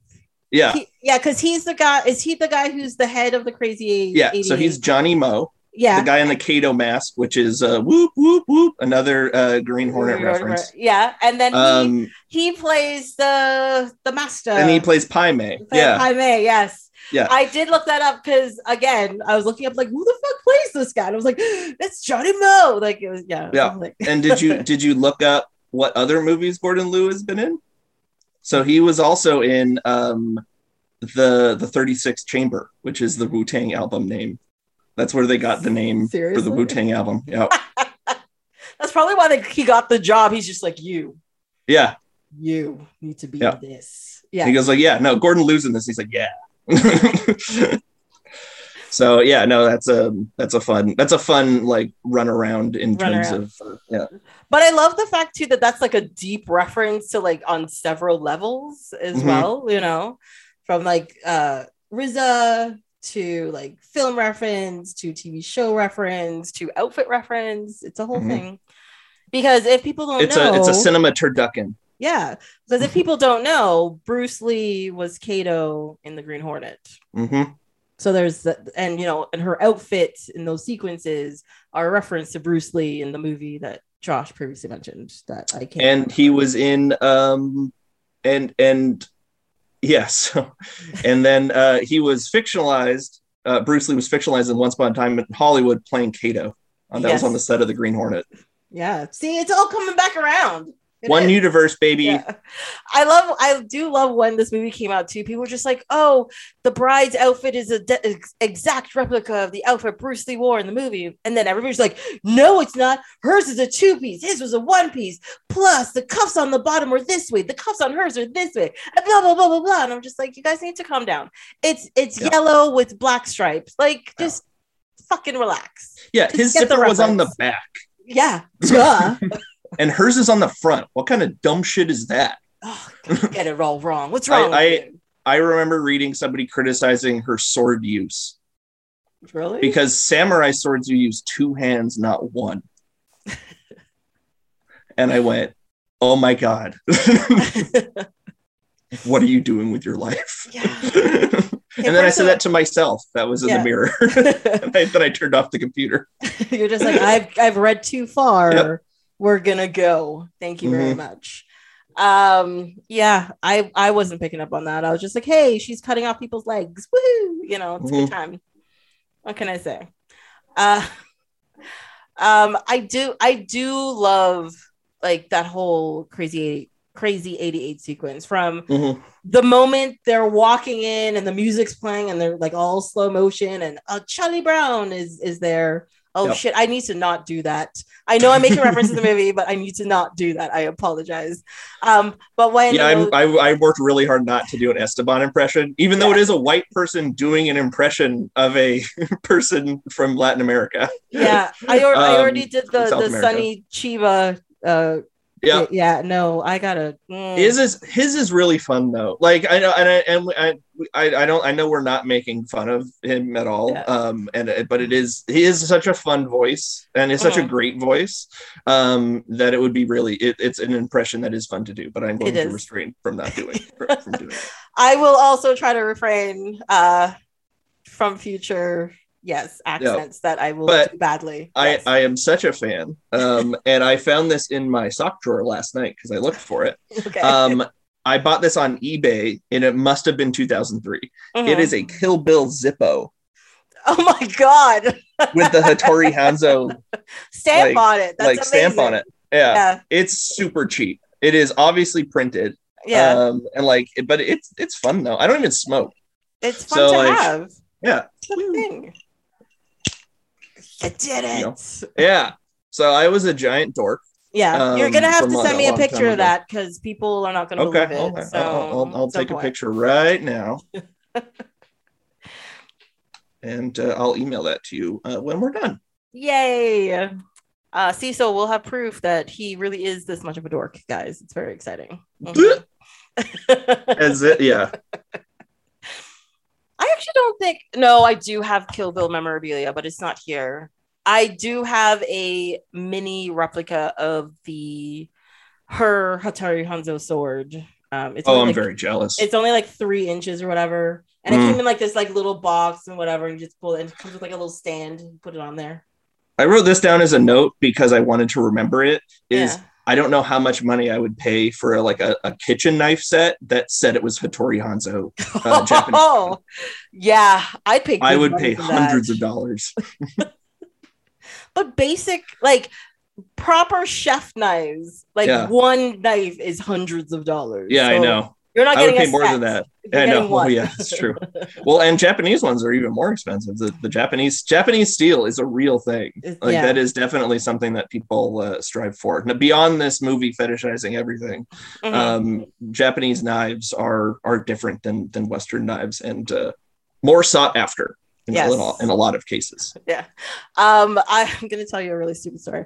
So when I went to Japan, uh, this is this was a while ago. Um, I was like, oh, when I'm coming back, I'm gonna do something super awesome for my brother. I'm gonna buy him like a sword or a katana or something, and bring it back for him and be like, here you go.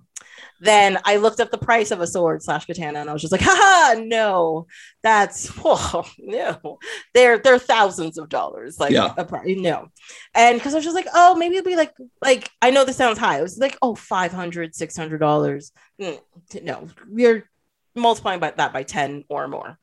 Um, and so then I was like, okay, because they've got like they've got a lot of like souvenir shops or like or Mhm. or like decorative shops that have like replica swords and stuff for like you know you put in like whatever. So i bought him one. It was still a pretty hefty amount of money like a hundred and something bucks. But i brought it back from him and the, like he loved it. And the first thing he did was like whack a door handle with it and bend it. And I was just like seriously i told you it wasn't a real sword it's not going to cut anything but he still has it as long as it's in the scabbard Yeah. it's very pretty. Just don't look at the blade, quote unquote, or anything. It's fine. Like I, I would I would be like, well, how much does it have to be worth to be that I wouldn't feel like I'm like the bad guy from Boogie Nights? Where like the guy that has a sword and like a shark or something. Yeah. like you know, like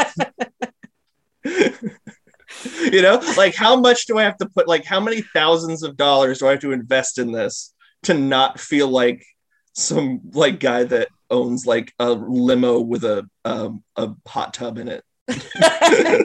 I'm sorry, it's bad to own a limo with a hot tub in it. What are you talking I- about? That's just. I mean, if you're like a dude that loves cocaine, no.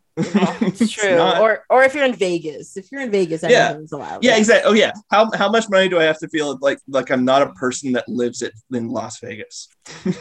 Um, a lot less than you think. Yeah. Mhm, mhm. Or like a guy that loves Las Vegas. oh, that's a lot of money. Yeah, Yeah. exactly. You have to have like a lot of like gold gilding of things.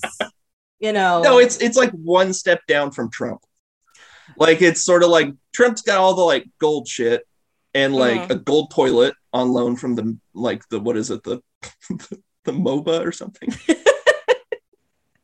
Sorry, that's just a stupid funny story for me. Um, do, do you know that story? Um, I know he's a gold toilet. I didn't realize it was on loan. It was somewhere. so he wanted some art piece from like the Contemporary Art Gallery in New York. yeah. and this was at, while he was president and they were like no but you can have this gold toilet No, but he had a gold toilet before he was president. did he Yeah. no they they offered him the, the solid gold toilet that was that that was the story in like 2017 or something but it was Okay. because he is the gold toilet of people Yeah, I mean, yes. yeah i mean Uh, it's a, it's a real good like mm, good joke Yeah. mm, that was good Yes. It's a good one. Mhm. but yeah sword guy is like guy that's like trying to do that trying to get gold toilet status I mean, like if you have like a, a nicely decorated room and you've got like this piece that's lovely, that's fine. But yeah if you've got like a, a sword room, I Yeah. would be worried. Yeah, well, that's the thing. It's like, how into this are you? Like, that's Mm-hmm. sort of like the question, right? It's like, oh, do you wear like karate pants all the time too? but they're so comfortable. yeah. And if my enemies come, they will know. Uh, That's the guy who gets shot automatically because he's reaching for his show, his sword. You know, he's like, "You have come to take my things. I should get my sword." Bang! You're like, "What the?" the Mm. that that scene in Indiana Jones is still my favorite. Uh, I think it might be my favorite moment on all of cinema. Yeah, I mean, I still think it's hilarious where he's just like, "Look, I'm really tired," but also the scene doesn't make any sense. He has a gun. That guy has a sword. Why Yeah. wouldn't he just shoot him? It was And that he had diarrhea, right? That was Was, oh, why. was that what it was? It I- was that he had food poisoning and had to leave. So he's like, "What if I just shot him?" be fine. And apparently, the stunt guy was like practicing this whole sequence for days and was like set. And he's like, he's like, what? And he does like two swings of the sword and he gets shot. And you're just like, I mean, it makes sense, but still, like, oh, I feel sorry for that guy. One of my favorite moments in all of cinema. Uh, it's so good, but it makes so Mhm. much sense. Yeah, It it's a does. perfect. It's a perfect joke. It is. It has a really is. setup and a punchline. It's great. uh yes. um, Kill yeah, Kill Bill. Um, I think the next thing that I have that's anywhere near where we're talking, if we're talking in any order, is uh, the guy. What I, I there's two guys in the O-Ren uh, sequences that I love. Mm. Um, one is in the anime sequence. Um, she kills the guy in the limo. oh yes. So that guy is so funny to me because it's so quick. But he is sitting in the back of a limo in full like formal navy costume. Mm-hmm. Uh huh. And he's surrounded by two women, Mm-hmm. um, which are all like giggling and laughing, and they're both wearing sashes as if they both just came from like a beauty pageant. or something. Yeah. mhm. yeah. And they're all having a great time. You know. Yeah, it's just such a funny cartoon image.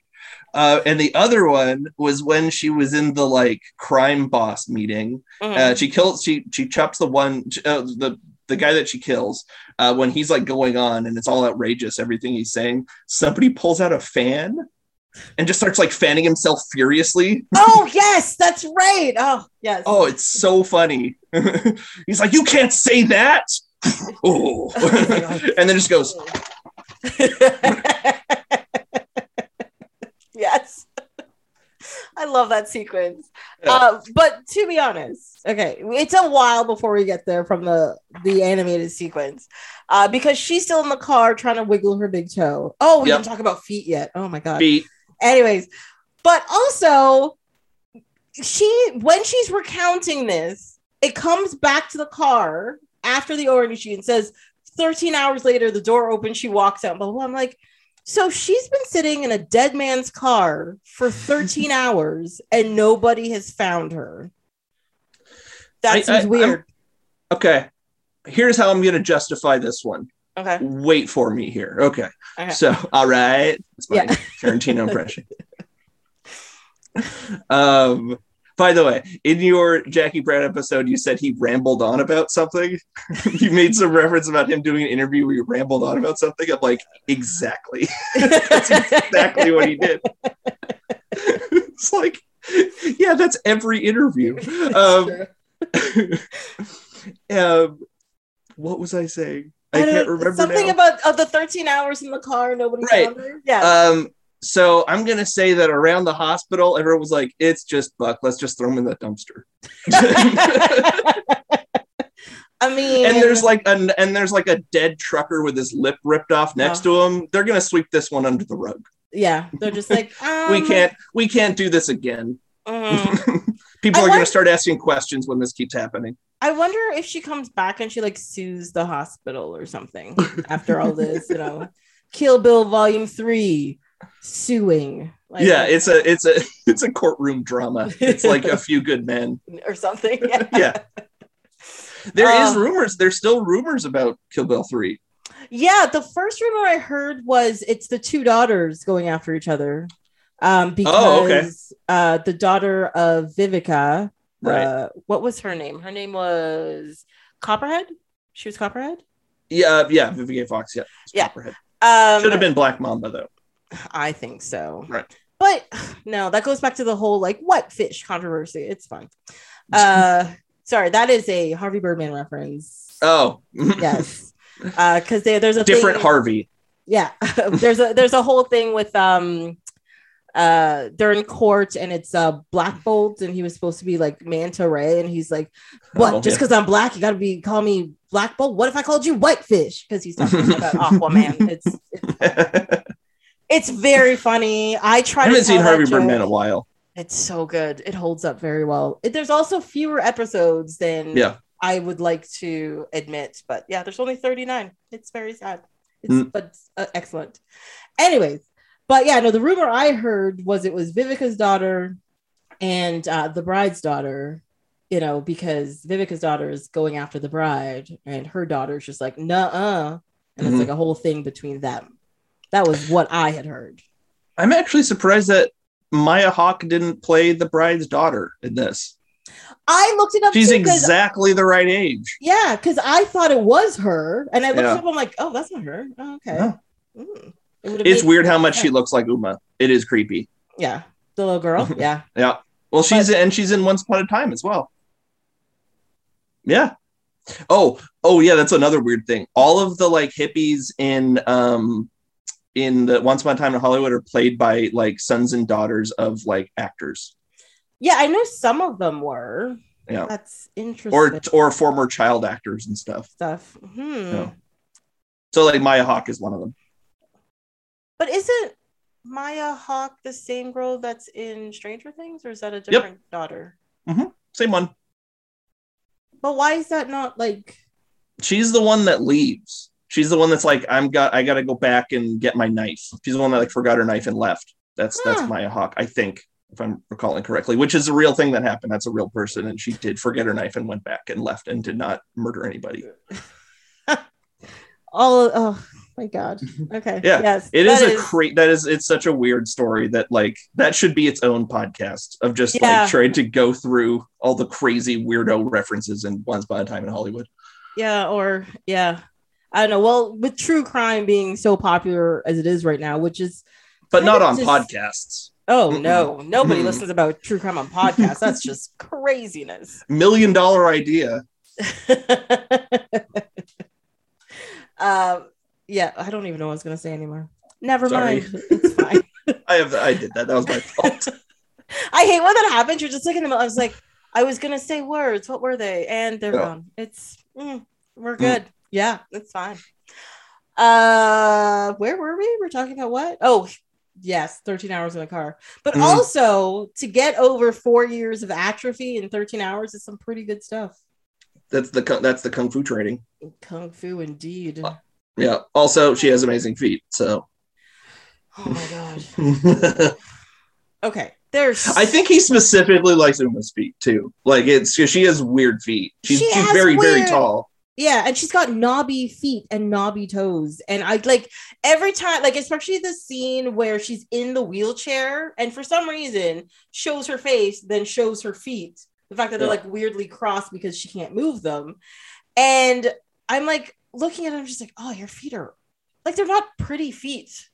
Yeah, Like, I don't. like- I don't want to go that far. I don't have. I don't have much of a, a, a, a an eye for feet. I'm not a foot person. Yeah, it's- true. Um, but uh, I mean, I, I she has different feet than other people. That I'll, I'll say that. Like she she has very unique feet. Whether or not Yeah. I think he likes them specifically yeah. because the, the her feet are all over this movie in All so over. many places. Mhm. Um, and like barefoot and doing stuff feet Yes. too. Like um, so I, I I I don't want to to disparage her feet because I don't have any. I'm like. What's who, who am I to speak? I don't know. Yes. but they are they are different. Like they are they are unique looking. Mm. For Yeah. I'm guessing for a woman that's like six two. So yeah as a as a person who also does not have a particular love of feet in any way um i find i don't know i i can't say this without being like ugh i see her feet and i'm like oh oh that's a that's a lot yeah. i don't I, i, don't I mean, know it's fine I think a lot of people. I mean, I remember like before, like fetishism was really much of a thing that people talked about. Like foot Mhm. fetish was like an exotic thing. yes Um, and then it was. I remember being like, "Oh, that's weird," because it it's a it's different. Mhm. Um, and like I kind of remember being like, "Well, feet are nothing. Like, what's what are you doing?" yeah. Um so you know so But I think- no but i think that's why people think it's so weird because a foot's just it's just a foot. Yeah but You i mean but- you can see feet doing a lot of stuff in these movies. Oh boy. All the things yes. Yeah. And you're like i guess i get it. Like it's fine?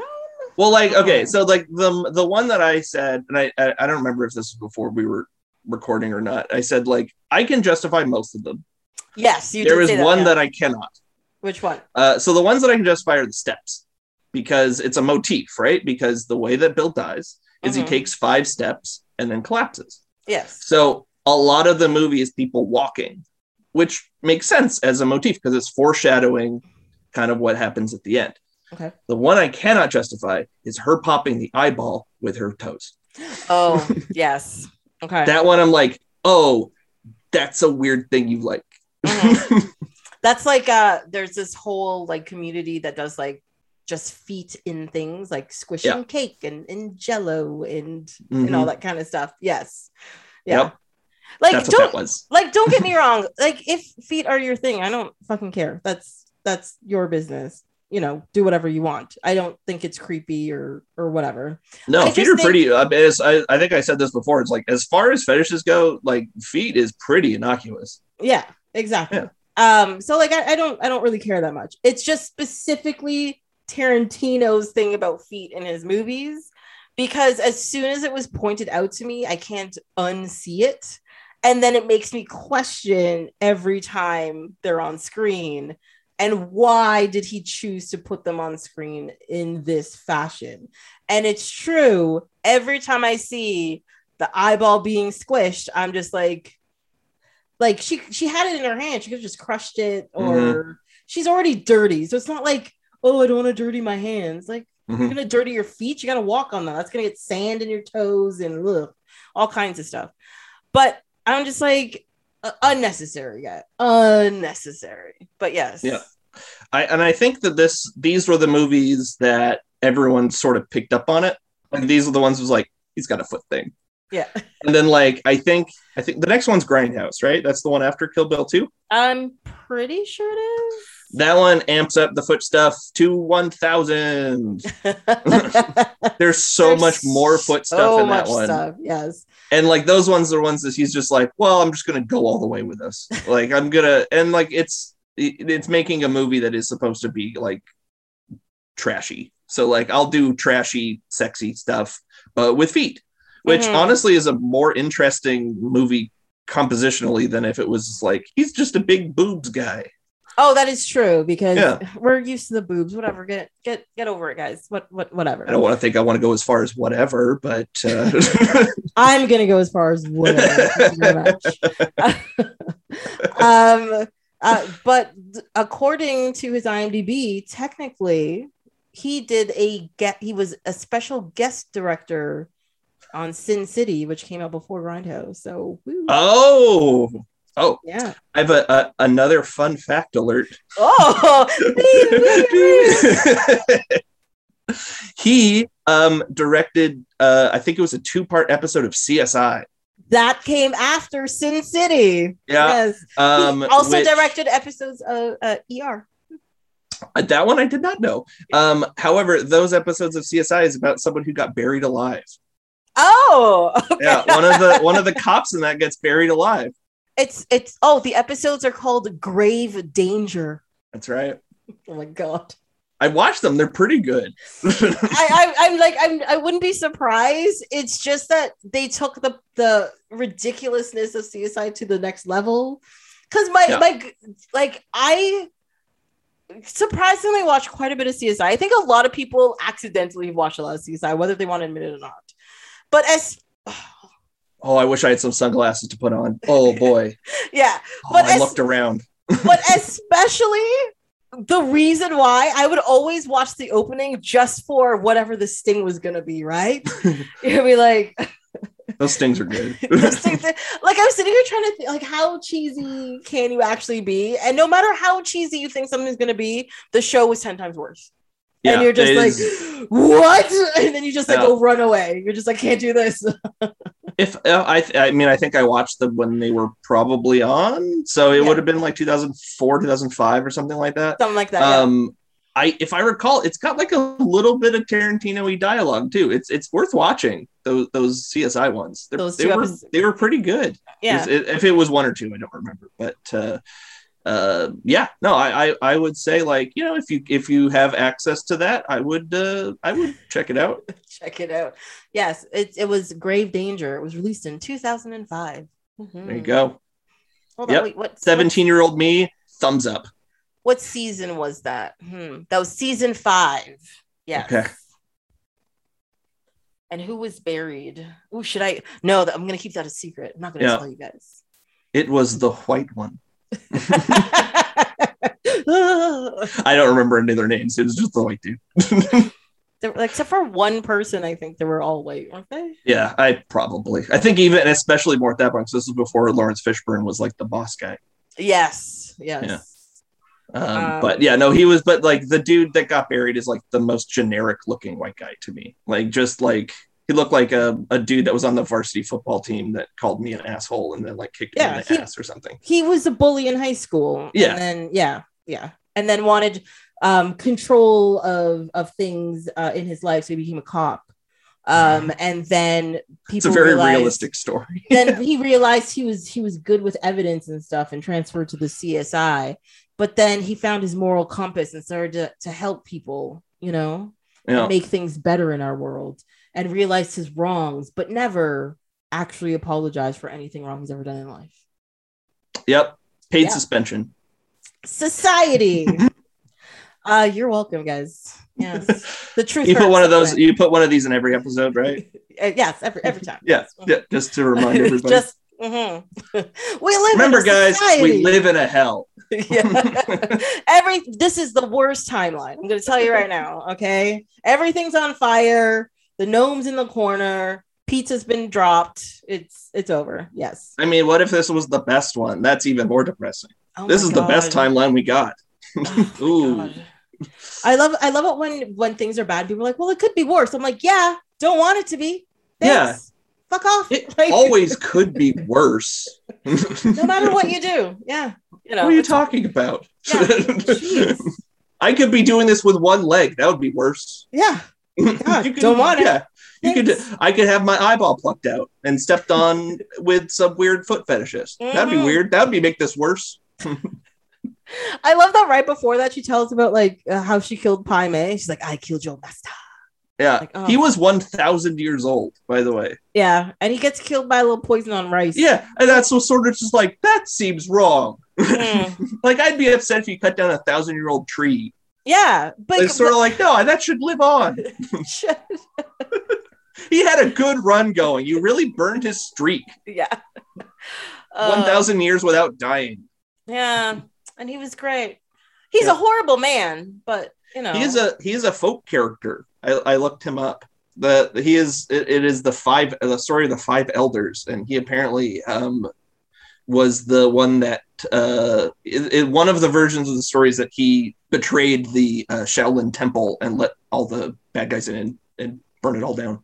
oh, yeah, interesting. So is that why he lived? Was it punishment for his betrayal or whatever? I don't know. I mean, I think he's just a dick.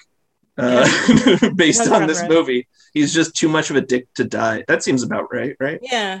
Uh, one thing I never understood in um a lot of these films and stuff is just like why is it like the good master is or sensei I should say I should use the correct word is always like the, the the dickish person like Mhm. You know like there's there's definitely a few of them where they're they're like nice or whatever and then they get betrayed because you know like you said sifu. Um you know like he was just like no i've seen bad in you so you know you don't belong on this level blah blah blah. Mhm. um but like a lot of them you're just like no the only reason you will work to respect me because i hate everybody so much. Mhm. and you're just like you're just being an asshole. If you're just like hey punch some wood just fucking do it. Like fine Yeah, I mean, I guess that's part of like the kind of mysticism of like the the lone wolf shaman guy thing, right? Mhm. So that's Just- sort of the thing where it's like, yeah, well, the guy lives alone for a thousand years. He'd probably be a dick too. yeah but you know he's he's trained bill for example we know that Mhm. um so he Well, definitely hung out with him for like a few years at some point yeah, I mean, it's sort of like the uh, the drill sergeant in in Full Metal Jacket, or the like uh, every football coach ever, where it's just like, oh, they're jerks, but they get results. Like, it's Yeah. like, I guess it's like that. Um, or like the um, true art can only be made by from pure misery kind of thing. Mhm.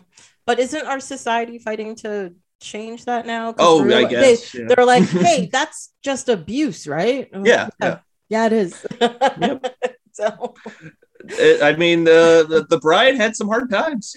She, She went. really She did. she went through it. She went through quite the journey. Two volumes worth. two volumes were well the the thing i both like and hate about it is the fact that she went through all of these things and it saved her life in the end Mhm. but i'm just like i don't think it was necessary for her to go through all those things to learn that thing to save her life you know like it could have been slightly different Um, but yeah, in the end, it kind of like worked because she knew how to punch something from three inches away.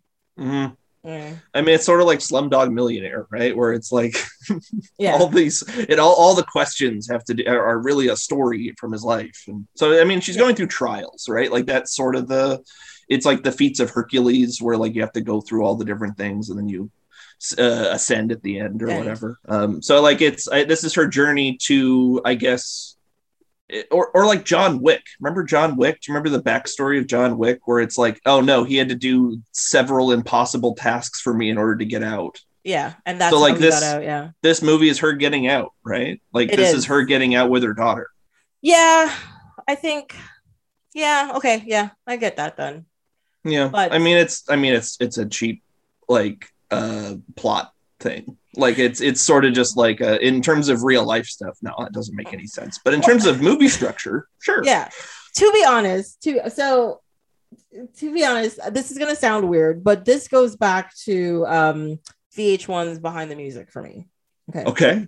I know this sounds weird but you know like they go behind the music and it's always like oh this person grew up in like the slums and they had to do all of these things and you know but they persevered and now they're like they're great people you're like look Mhm. what they've done it's amazing blah blah blah and then i saw the one on beyonce Mhm. Mm-mm-mm. She's like, oh, I was born into a house. That was really nice. And my dad had like a recording studio in the basement for me. It was great. And then I sang a lot and it was fun. And then my dad took me to a party and we met people. Yay. Mhm. And then I kept singing and then my singing was good. Yeah. And I was just like, go fuck yourself. Was my, uh, I was like, what? You were just born with everything and you got stuff? Ugh, you know? And it's, it's, it's the same mentality. It's just like, no, you want to see people struggle. You want to see them work to Mhm. get where they are. But if they're in a position to get what they want, you're just like, you're just wasting my time. Yeah. Mm-mm.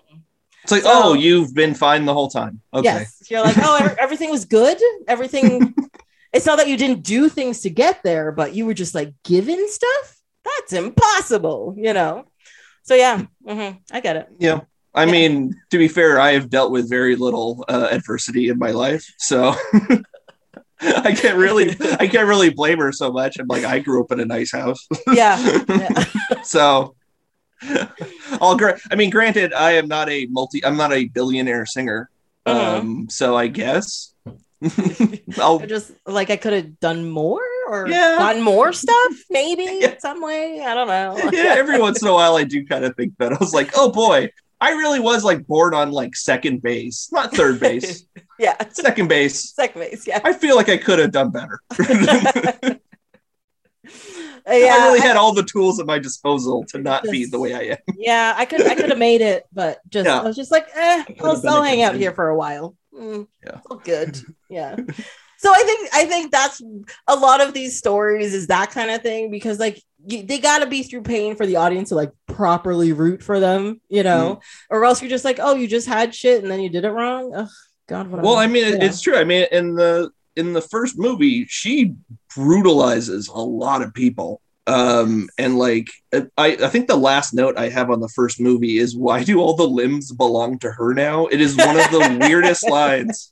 yes, Like, it feels like one of those jokes in one of those shows where like the person doesn't really speak the language, and Mhm. it's and they actually just said like chicken beaks or whatever instead of yeah, and it, it sounds like that where it's just like they, they said the wrong thing but no it's not it's like Mhm. no no no those are mine now which Yeah. is the strangest thing well, I guess she took them. They're they're hers. Yeah. That's- yeah uh, Yeah. but i mean like i guess as an audience if we didn't know that like i mean even like i'm, I'm like the buck stuff really makes me go like oh i'm looking forward to her killing a lot of people like Mhm. it's because it's so awful and like and she gets shot in the head at the very beginning the first like good chunk of the movie is just setting up how much of a rough time she's had yeah, yeah. um, and makes you root for her. Um, one of the other big influences on this movie is a movie called Thriller, Okay.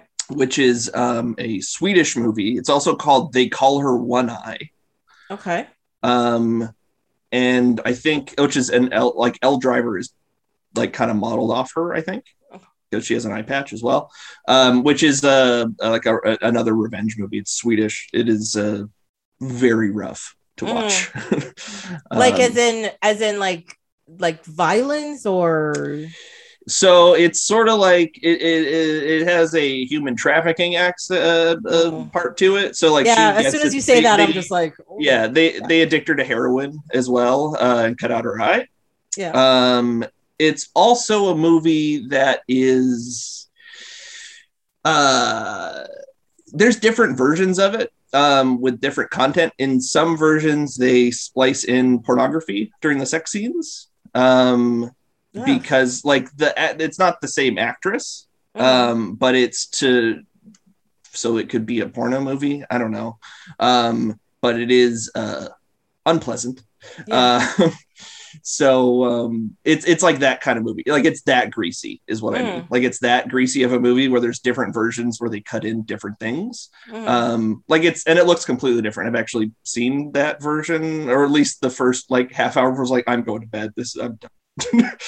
Um Yeah. but it is it's like a different stock. It's obviously stock footage of somebody else. Um so it's not doing anything as creepy as something else could be but um but yeah it is that is one of the big uh ones in this movie. And that- that- uh, that was that's another one where it's just like building up the horrible stuff happening to this person in order for us to root for them to go th- on a shotgun killing spree. Free. But I think in like I know she brutalized a lot of people in the first one, but because you get the aftermath right at the beginning, like as in like the the scene in Texas, you know, you see her being shot, you see she's pregnant, Mhm. and you see her getting shot in the face. You're already like, holy fuck. And then you see the buck stuff, and you're like, holy fuck. They they yeah, they deserve kind of what's coming to them. Yeah. But throughout the whole movie, you're just like, even even at the end of the second movie, I'm just like, what? It's like I know they were assassins and everything, Mhm. but what made Bill so horrible that so many people hated him yeah and that she would take like I know why she specifically is taking drastic revenge, but you know, like why people want her to succeed in the, in this revenge, for example. Right. So, um, yeah, I, I see what you mean. I think it's sort of, um, it, it's sort of like the briefcase in Pulp Fiction, Yeah, where it's you- just like generally known mhm, that this dude is Keyser Söze, yeah, right? just like the devil incarnate. Like his his sword has a demon on it, like it's an oni, I think it's what it's called, mm, um, which is a stylized as a Japanese like demon. Um, so like he is supposed to be just like the devil personified, I guess Mhm. and and anything like and he is the leader of an assassin squad so i'm guessing they go through and they killed a ton of people yeah, in like horrible ways and such. Yeah. yeah, um, yeah. I think like I think in the movie, if they try to like explain it, they Yeah. would definitely have ruined it. You know, that mystery is the thing. You're just like, who is this fucking Bill? Why why haven't we seen his face until the second Yeah. movie? And then you're like, what the fuck did this man do? We are gonna get him. That's Yeah. just what's gonna happen, you know. So yeah, yeah, it the worked. title makes promises It does. Like I, I like how just they're like, no, this movie's just about killing Bill. Kill Bill. Yep. That's it. Mm-mm. This Bill. is the purpose. You, we know everything. That is- Mhm. that is it. You know. uh, Ah, there's there's a fan theory about um speaking of bill's backstory in the anime sequence the man in white that Mhm. actually kills uh oren's father i think right yeah. um there's a the the fan theory is that that is a young bill Yeah, but the does it is the wait isn't the man in white the black bad guy who Oren kills, or is the man in white no that's the the, guy- boss. that's the guy who kicks the the, the, the yeah that burns the house down that yeah burns the oh really no Yeah. I don't well know. then it's a fan theory Interesting. should we have another sound effect for that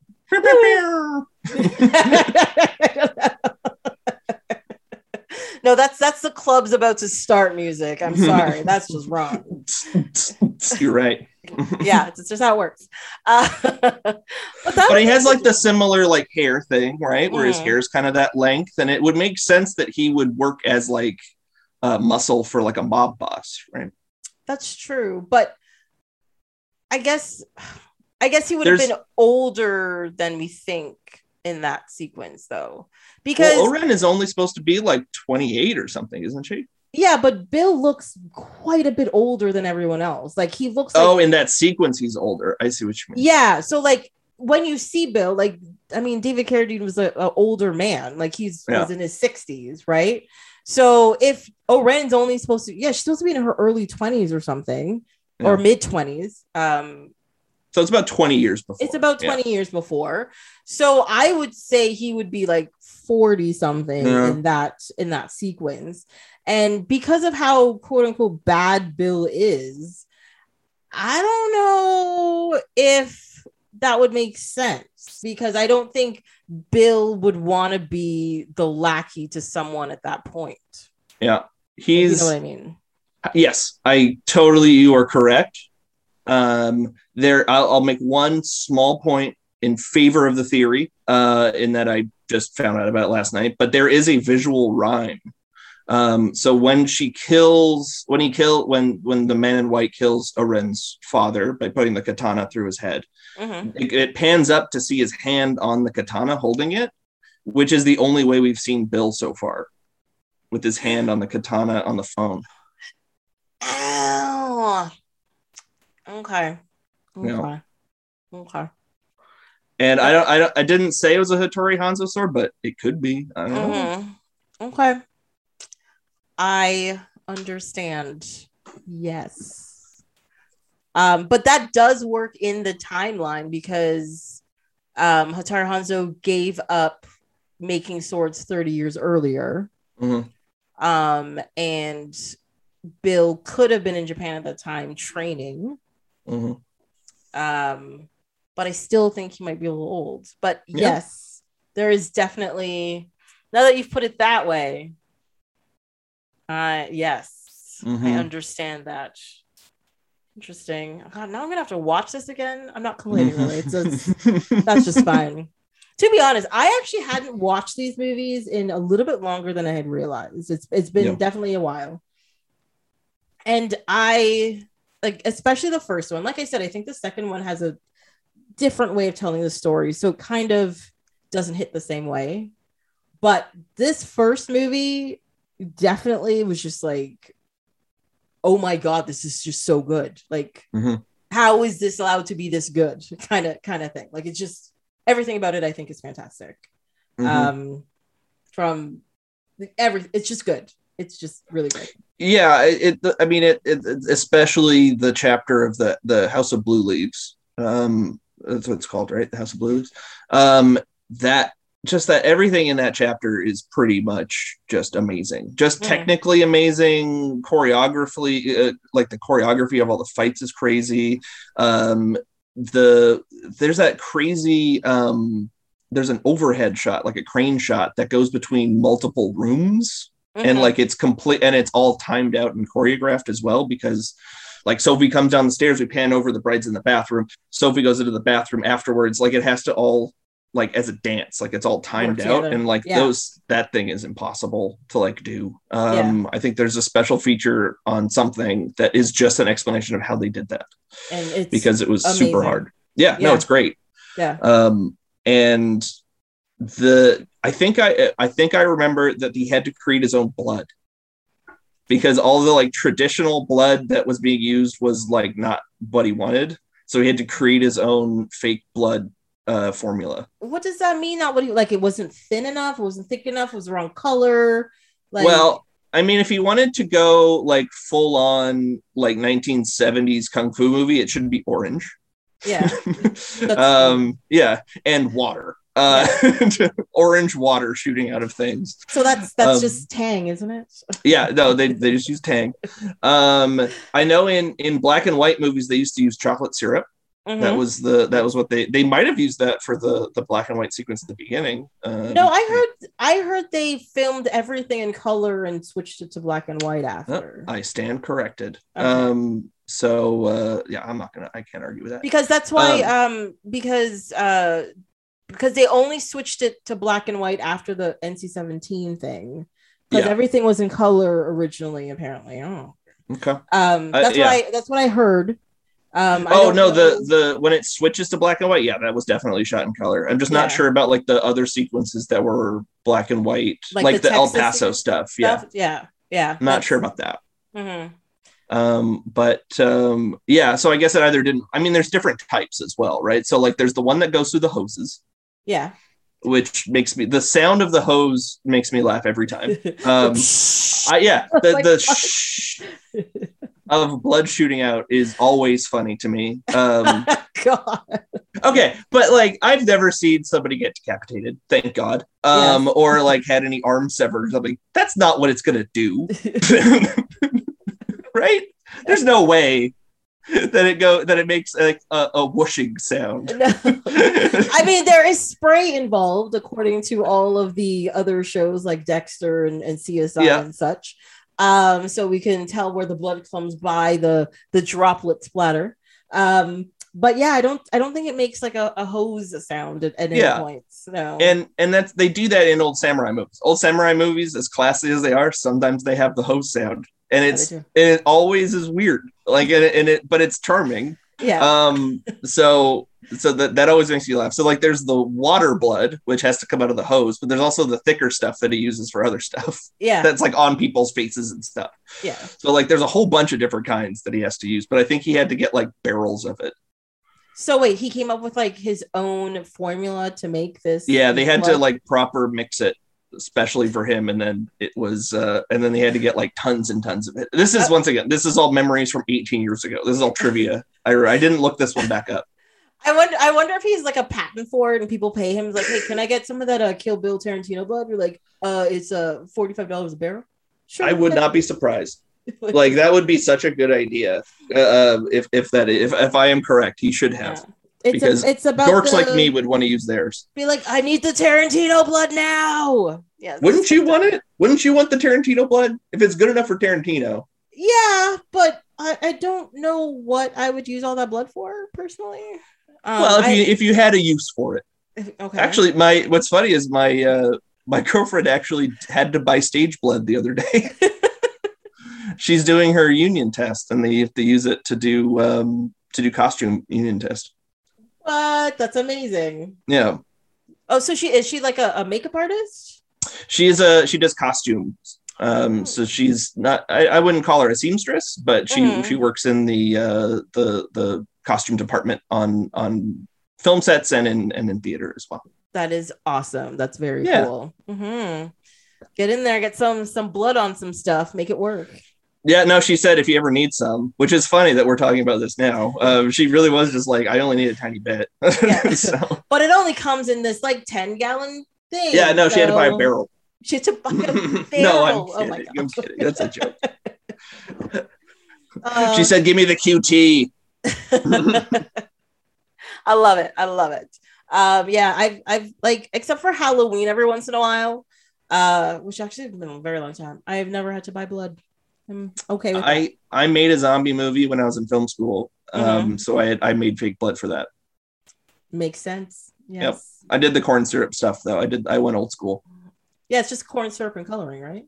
Uh, and, yeah, and water. You have to like get it to the right the, the right middle point. right. Yeah, Mm-hmm. it's which is not easy. And then and then when you thin it out, it beca- looks more purple when you add the food coloring. So you have to kind of Balance the color as well. Or no, it comes out super pink. So you add some blue to darken it, but then it looks purple. So you have to like do a weird thing. There's so much It's- involved. Mm-mm. Actually, and and like anytime you're on a set and blood is involved, it is a pain in the ass. Because it stains everything. it stains everything and like if you're doing more than one take where somebody gets blood on them you have to have like 18 different costumes that have to get blood on them and then reset and clean everybody off Mhm. and then dry all their hair because you had to wash the blood out of it yeah. if you're just wanting to redo a shot if you're like doing a setup again the amount of blood they must have used in those sequences, unless they took did one shot, which I think he probably tried to do, but there's definitely a couple of shots he would have had to redo a couple of times. no her, her blood is inconsistent too um, i think i remember noticing that when i was a kid because it's impossible to get it right so Yeah. like by by all logic by the end of by the time she gets to oren in the garden she Mhm. should just be like Carrie at the yeah, yeah she should like she is covered yeah. in like the amount of spray coming out of one guy would cover you head to toe, head to toe. That'll be it. Also the fact that at the end of that sequence when she's addressing everyone saying that all their limbs belong to her now the the eye guy is still running like bouncing around in the background holding his face Yes. just like Elle Driver does on the other one like ah once Um, again an incredibly dark joke but Incredibly a, dark. but a joke but a joke nonetheless Yeah. But also the the part where she's like um she's about to go to the garden and there's like the the room where the other kids are Mhm. and there's that one little kid left that she like spanks with the sword whatever and i'm Yeah. just like that means you just dismembered like a few of those people are children like i don't think that one kid is the only kid that was being indoctrined. She's dismembered and maimed a couple of kids. Well i mean she'll have to take inventory at the end with all her hands and feet. Yes. So she'll be like ooh this one this one's a lot smaller. But Oh, also, that's a lady oh wait that's a lady hand. That's fine. Okay. Yeah but she also killed um what's her name? Gogo? Go? Yep gogo Yeah. Yubari. uh yeah she's 19 like she's i mean she's i a think psycho. she was 17 i thought oh didn't mm. it say 17 maybe it was 17 Um, but maybe. uh, I don't but yeah she is technically a child oh yeah Um, 100 she was wearing a well. schoolgirl uniform yeah that's just a thing i guess but it is still she's dressed Yeah. like a girl that goes to high school yeah she probably like handed in her math assignment and came over Yeah. to hang out you're like oh my god and she's got a mace that has like a blade coming out of it. Oh, my that you just yeah that is uh, a reference to the flying guillotine um which was a kung fu movie the shaw brothers made i think. Oh cool. Where you would throw it and it was like a disc but then uh, when it got to somebody it would pop out like this yeah. and like cover their head like a helmet and then the the uh the there would be a blade on the bottom that would cut their head off. What?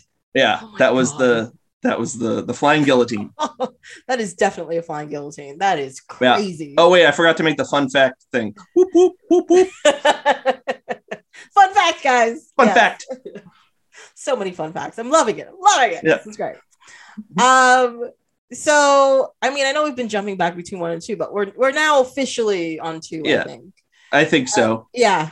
Um the whole when you finally see the interaction between her and Bill at the church before the massacre happens, um, you're just like, oh, when is it gonna happen? When's it gonna happen? They're talking so nice to each other. What's going on? Is are you sure this is when it happens? Maybe something else happens. And then you see them like outside with the guns coming in, and you're just like, oh, fuck, oh, you know, it's great. yep That's- no it's yeah. it, i i and and i guess we can actually talk about david carradine he is great in this he is. I, I think he he delivers like a few different monologues Mhm. um like and pretty long even for kind of tarantino ones um that are awesome he does such a good job I think Um, almost every time he talks, it's a quote unquote monologue. yeah pretty much Yes. he also starts one with once upon a time in china which is a jet li movie series from Yeah. the early 90s Um, ac- why do I think I have Once Upon a Time in China? do you that's coming out Yes. on criterion like this month Oh, so like that's it's they're just did a, a big it, it's gonna they're getting a big push on that one lately yeah. Um, no, that one that's an episode for next year. Uh, Cool. it, it's going with Once Upon a Time in Mexico, which is very bad. It's, it's Oh. fine. have you seen once upon a time in the west Uh, yes. Yeah. That isn't that a um. it's a sergio leone movie It is. Yep. Also, one of tarantino's favorites.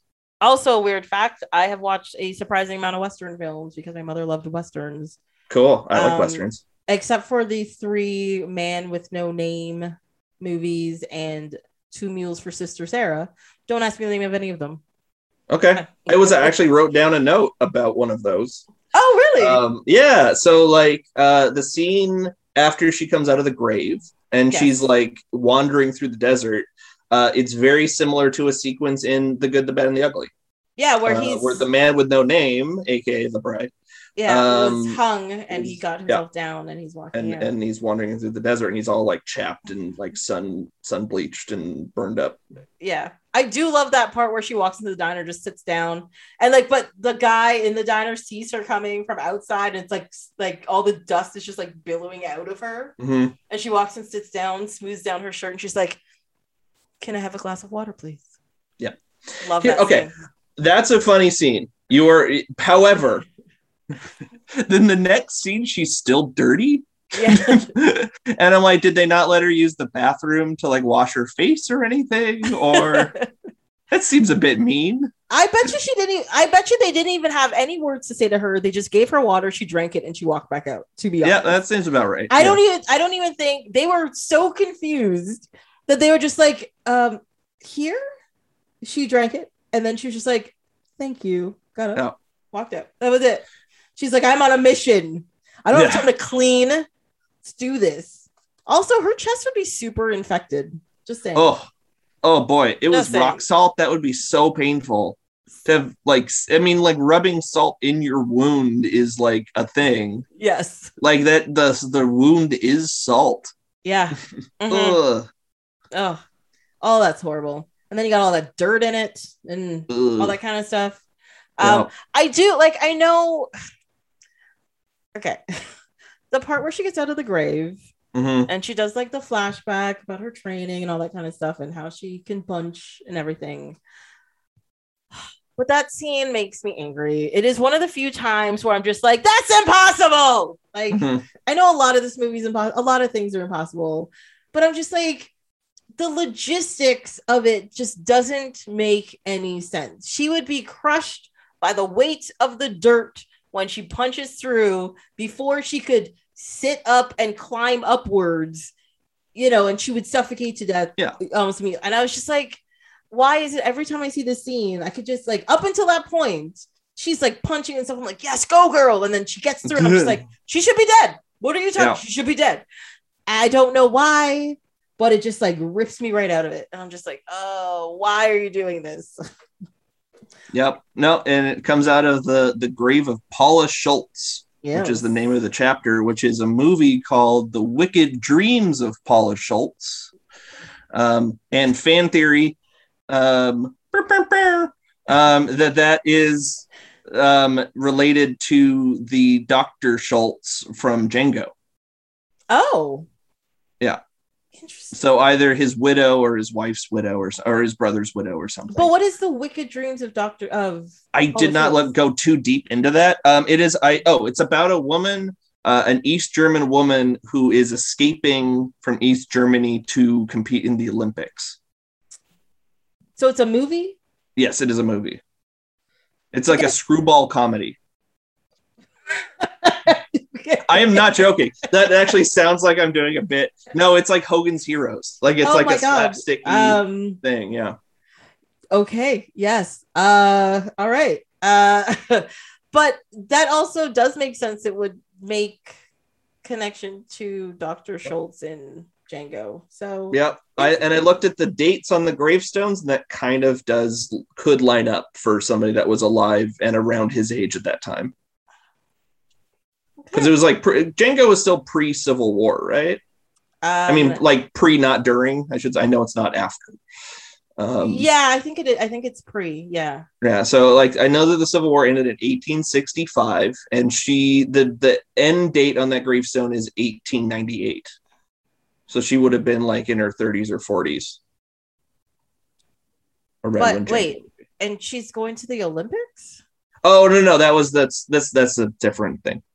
Oh, That's that's the that's a real movie. I'm talking about like the, the fake shared universe thing. Sure you. Okay, gotcha. Yeah. I was just like, wait, what is happening here? Yeah, no, I, I went on a couple different tangents at once. Ah, gotcha. Ma- Yeah. Okay, makes sense. Yes. Mm. Sense. But yes, no, you're right. She you cannot climb your way out of a a, a, a, a grave. No. no matter how hard you punch, you cannot. definitely not in that manner because No, if you can't make a hole and stand up in it and then go upwards, I mean she's pretty much being Superman. She's like is. flying out. Yeah, yeah. But the thing is too is that the way the weight of the dirt because it's fully covered. Yeah. The weight of the dirt on top of it, if she breaks it, that thing collapses. She is crushed and will suffocate. yeah, it's That's like it. quicksand. Yeah. It would work the- like quicksand. it's over. That that's it. No. So yeah, that part always takes me right out of it. And Yeah. then and then the scene with the diner happens, and I'm like, Haha, and then I'm back in. Yeah. Yeah, no, I mean it's. I mean it's, it, the movie does like it's really telling you it's not real. the whole time. Like more so than I think pretty much any of his other movies. Like even like her name is bleaked out for the good a good movie and a half.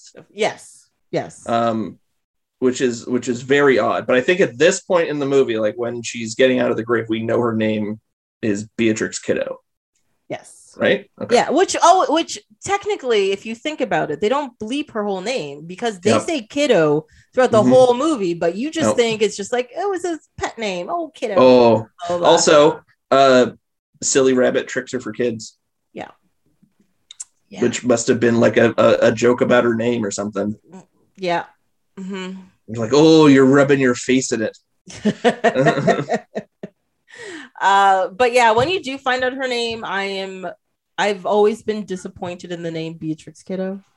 it is a Uh, weird name it but also it's a very uncompelling name you know like even for some reason i know bill is stupid but bill works better elle driver is kind of Mhm. great you know and like they have a bunch of simple names but they seem to just make more sense than beatrix kiddo.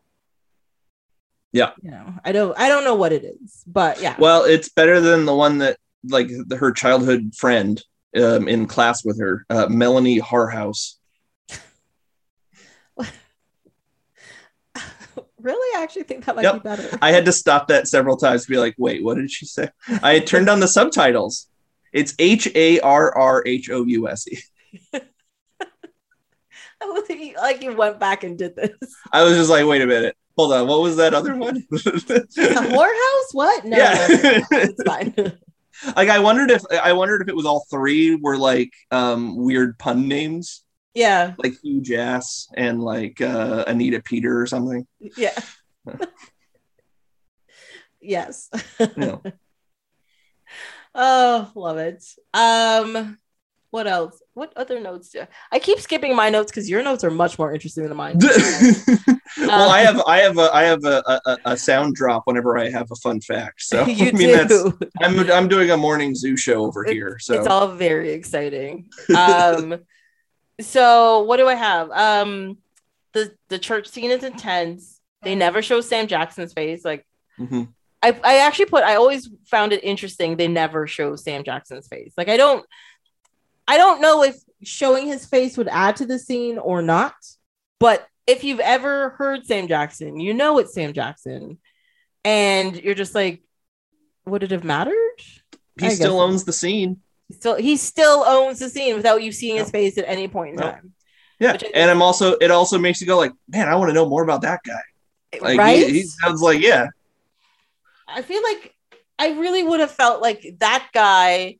If you actually saw the shootout inside, like he's the guy who pulled out the big gun, was like motherfucker, sh- shot it, and but still got shot in the face or something. oh it was in the piano like uh, once upon a time in mexico yes, exactly. he had a gun piano ah, just, let it, just let it happen. Just let it happen. Mhm. Um, and then so then I jump all the way to the part where she gets shot in the chest. Okay And when she spits at Budd, and then Budd Yeah. spits back at her, and it's just like this line across her face. yeah I'm the, like, to- the tobacco spit it's so disgusting. Yeah. Like it, it comes makes- back later too It does. When she throws the bucket. Oh my god, it's so sick. Ugh. Oh, this movie is it. this one is grosser it's weird this movie is so much grosser than the first one even though It the is. first movie has so many dismemberments in it but Yeah. this one is gross like it's um uh visceral. Let's Yeah. that way. Yes. yeah Uh very uh, uh textured. Um Yep. I had this Grit, problem. like sandpaper gritty Yeah.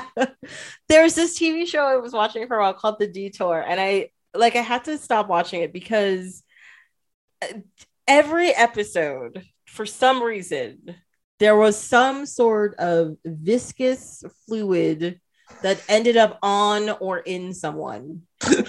And I was just like, oh my God, I can't. I can't do this.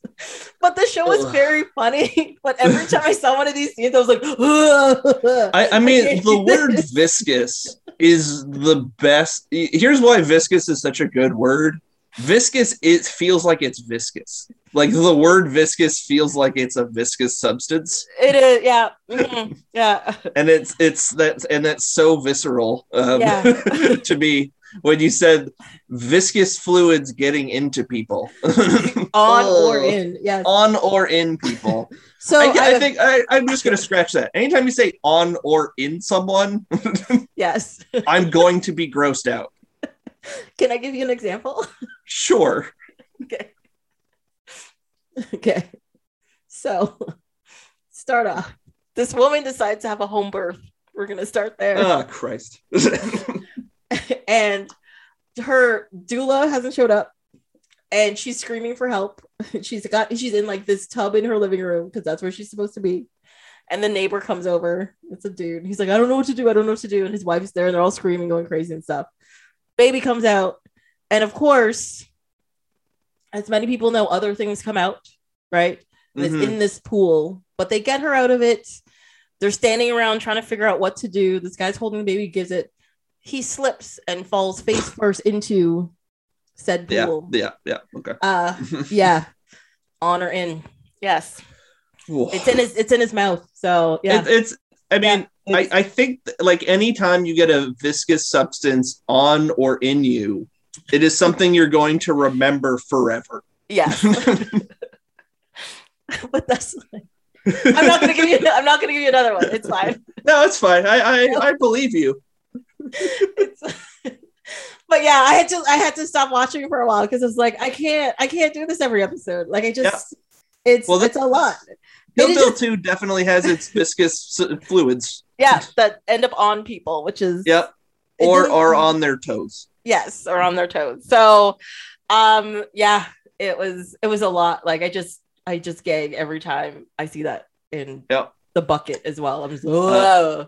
I think the only thing i have in between um is how much i love uh pai mei's beard flip oh my god that it's such a glorious. great punctuation on Yeah. i mean i the reason i looked up the folklore thing is because i'm like this is not a creation right like this feels it because it's so so much of the stereotype that i'm like is this like a stock character that has been used in like a bunch of other movies and it's it is Mhm. um so so that but yes the the like angry like with his with the beard is so fun it's so um, great and it's so funny. Uh, Tarantino was actually going to play Pai Mei originally.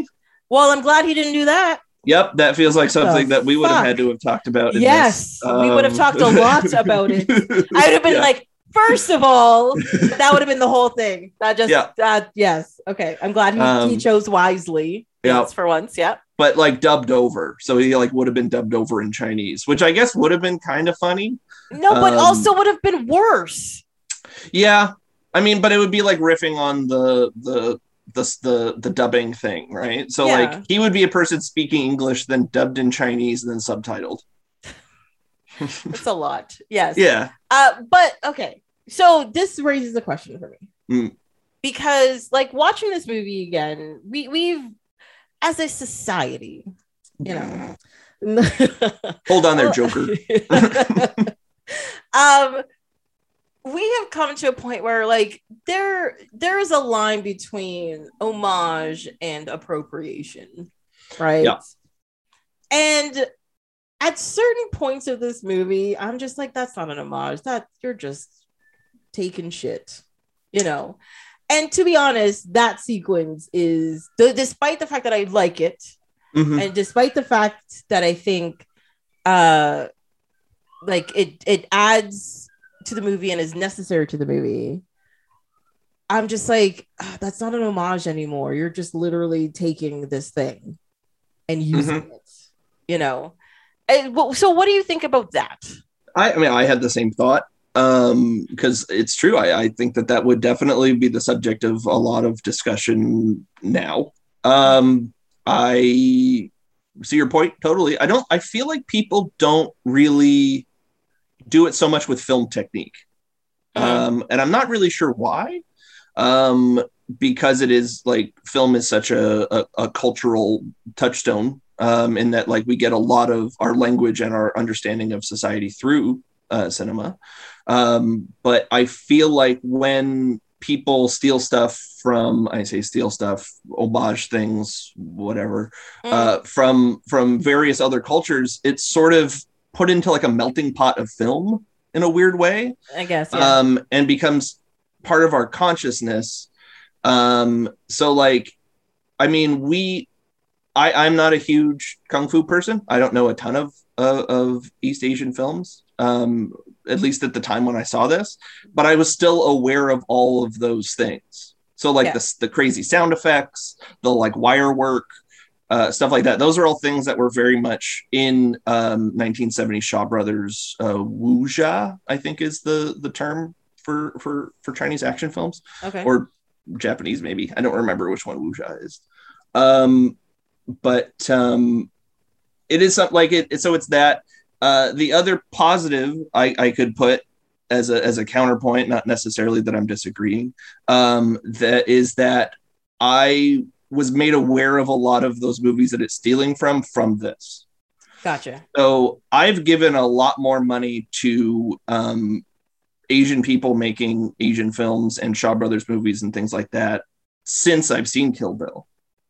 So like it made me as a dork interested in the other things. So like it it worked in a way of exposing me to things that I might not have seen otherwise and might not have been cool otherwise. So like he is sort of a tastemaker in a way. So like he'll put down something and then other people will go like, "Well, what is this thing?" and sort of make it more popular and cool.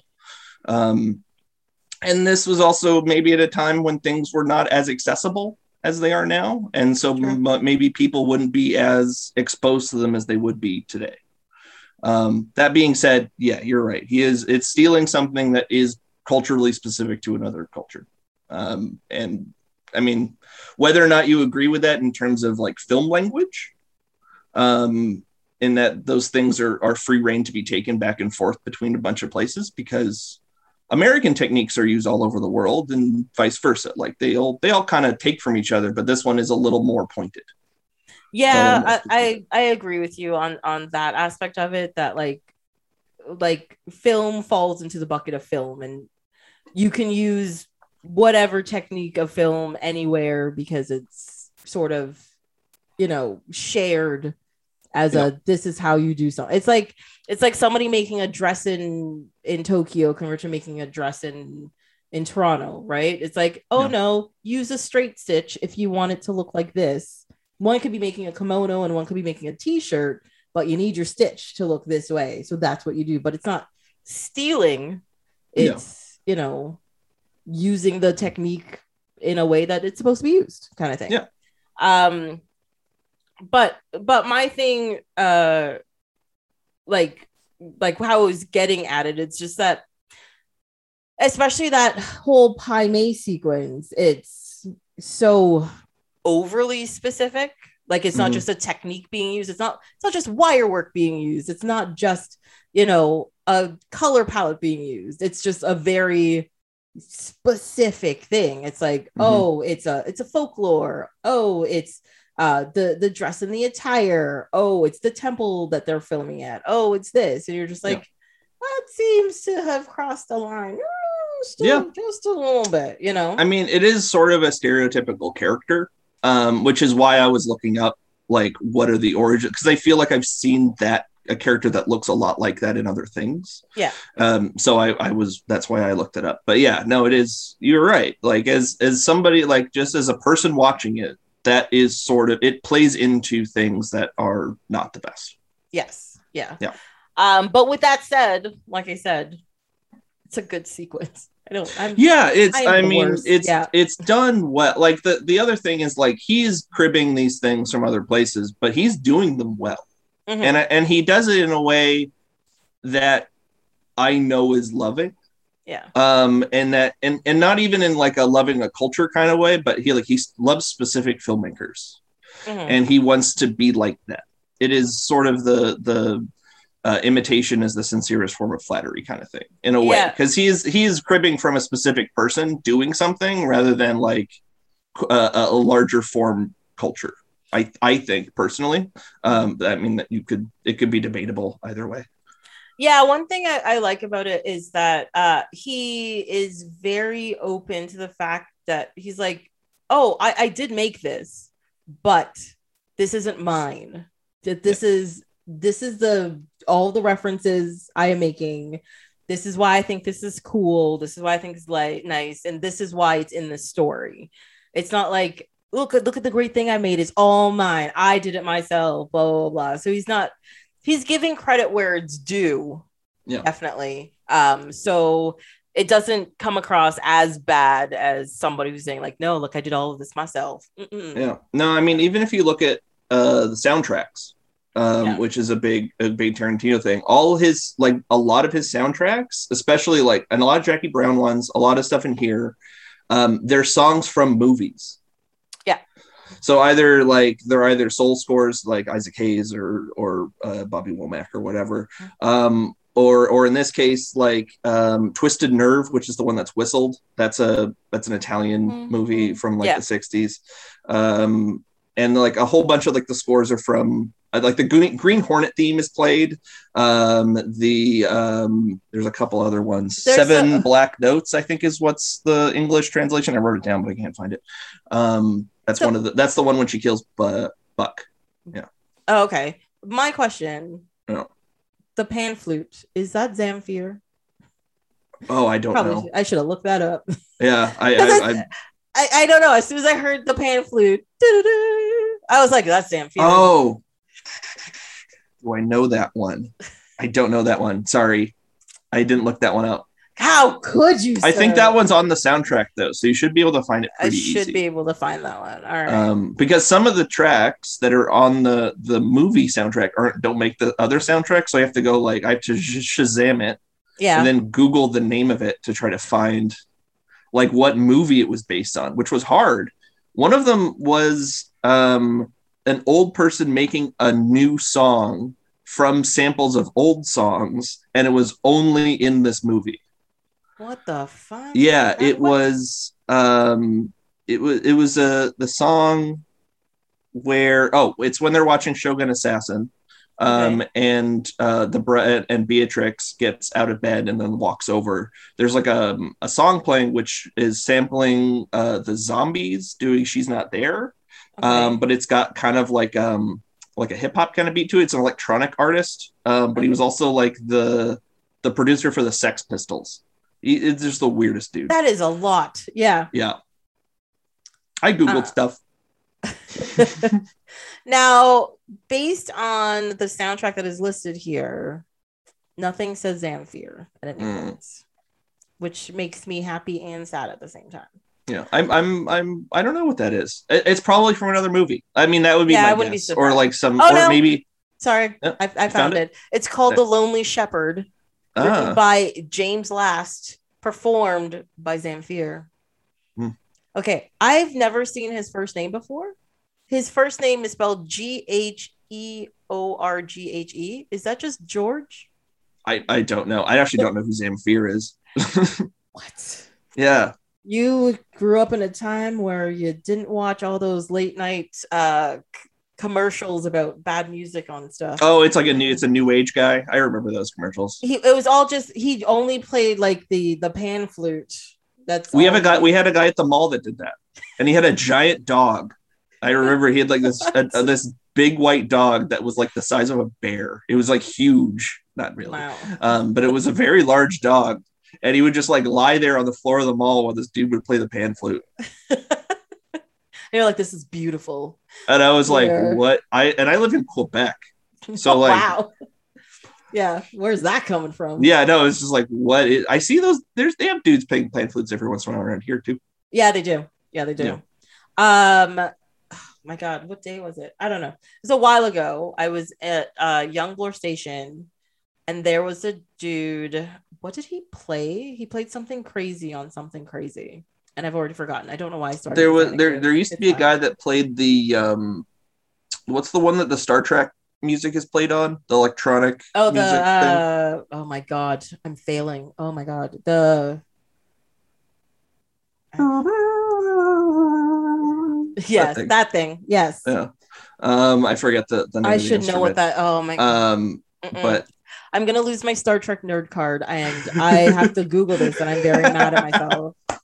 the nerds are going to come after you because you can't remember the instrument that the theme song was played on. You'd be surprised. The theremin. Oh, my God. Theremin, that's it.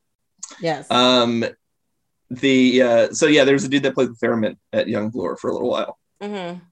I'm gonna say this. I googled Star Trek instrument, and the first thing that came up was a video, and it's a picture of a woman in front of an orchestra who looks very beautifully made up, and she is just going at something. I don't know what's going on there.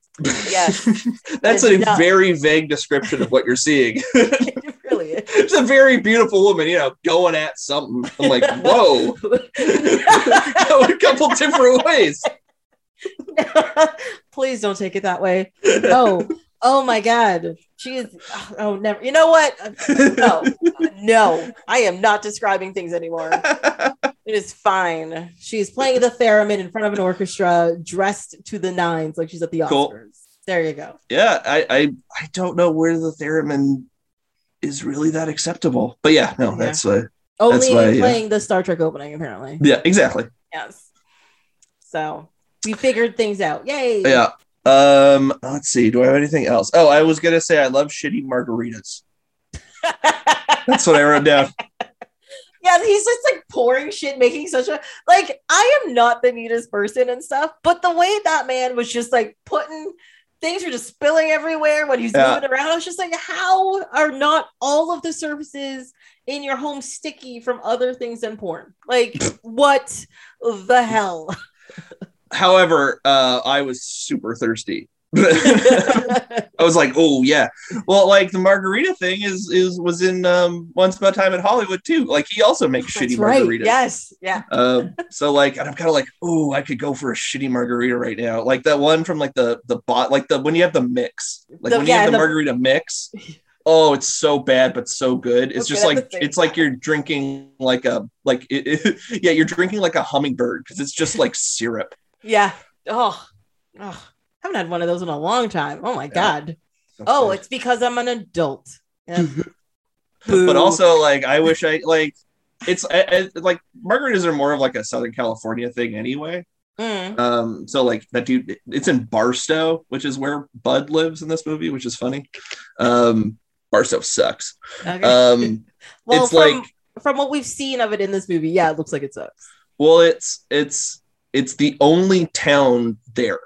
As in, like you you drive through two hours of desert to get to Barstow in either direction. Oh. Yeah. So it's fun. like it's like a little oasis after you hit the desert and go back into the desert. So Mhm. like everyone stops there to get food. It's where the first Del Taco is. Sorry, I don't. Sorry. Whoop whoop whoop whoop. Fun fact alert. First Del Taco. It's in Barstow, California. I don't know why I thought that was so funny, but that was very funny. Yes. So It's the better one too. You're like the it's the, it's the only good Del Taco. that is Uh, actually what people say. I am not joking. People say that that is the only good one, or like the best one. Yeah. it's got the original chef in there. So Yeah. That's all it is. Yeah. Gotcha. Mm-hmm. Makes sense. Makes sense. God. Um, what else? Uh, do, do, do. Yeah, my notes go all over the place. Yeah, I think the next thing I have that I haven't touched on already. There's cat. time. There's a cat. um is uh is once we're like with bill i think is the next thing that i have that I, we haven't already discussed Yeah, I didn't write anything notes on that sequence. Um not because I didn't think it was interesting. I think it was too interesting and I was just watching it and Yeah. my problem was. Um but that whole thing is just so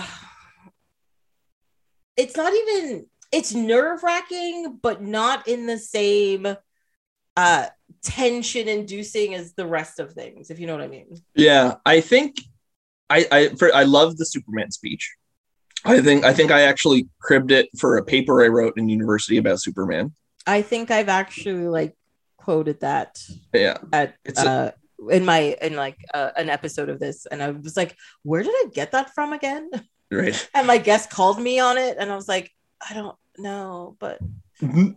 but Clark Kent is his costume, not not the Yeah. Superman.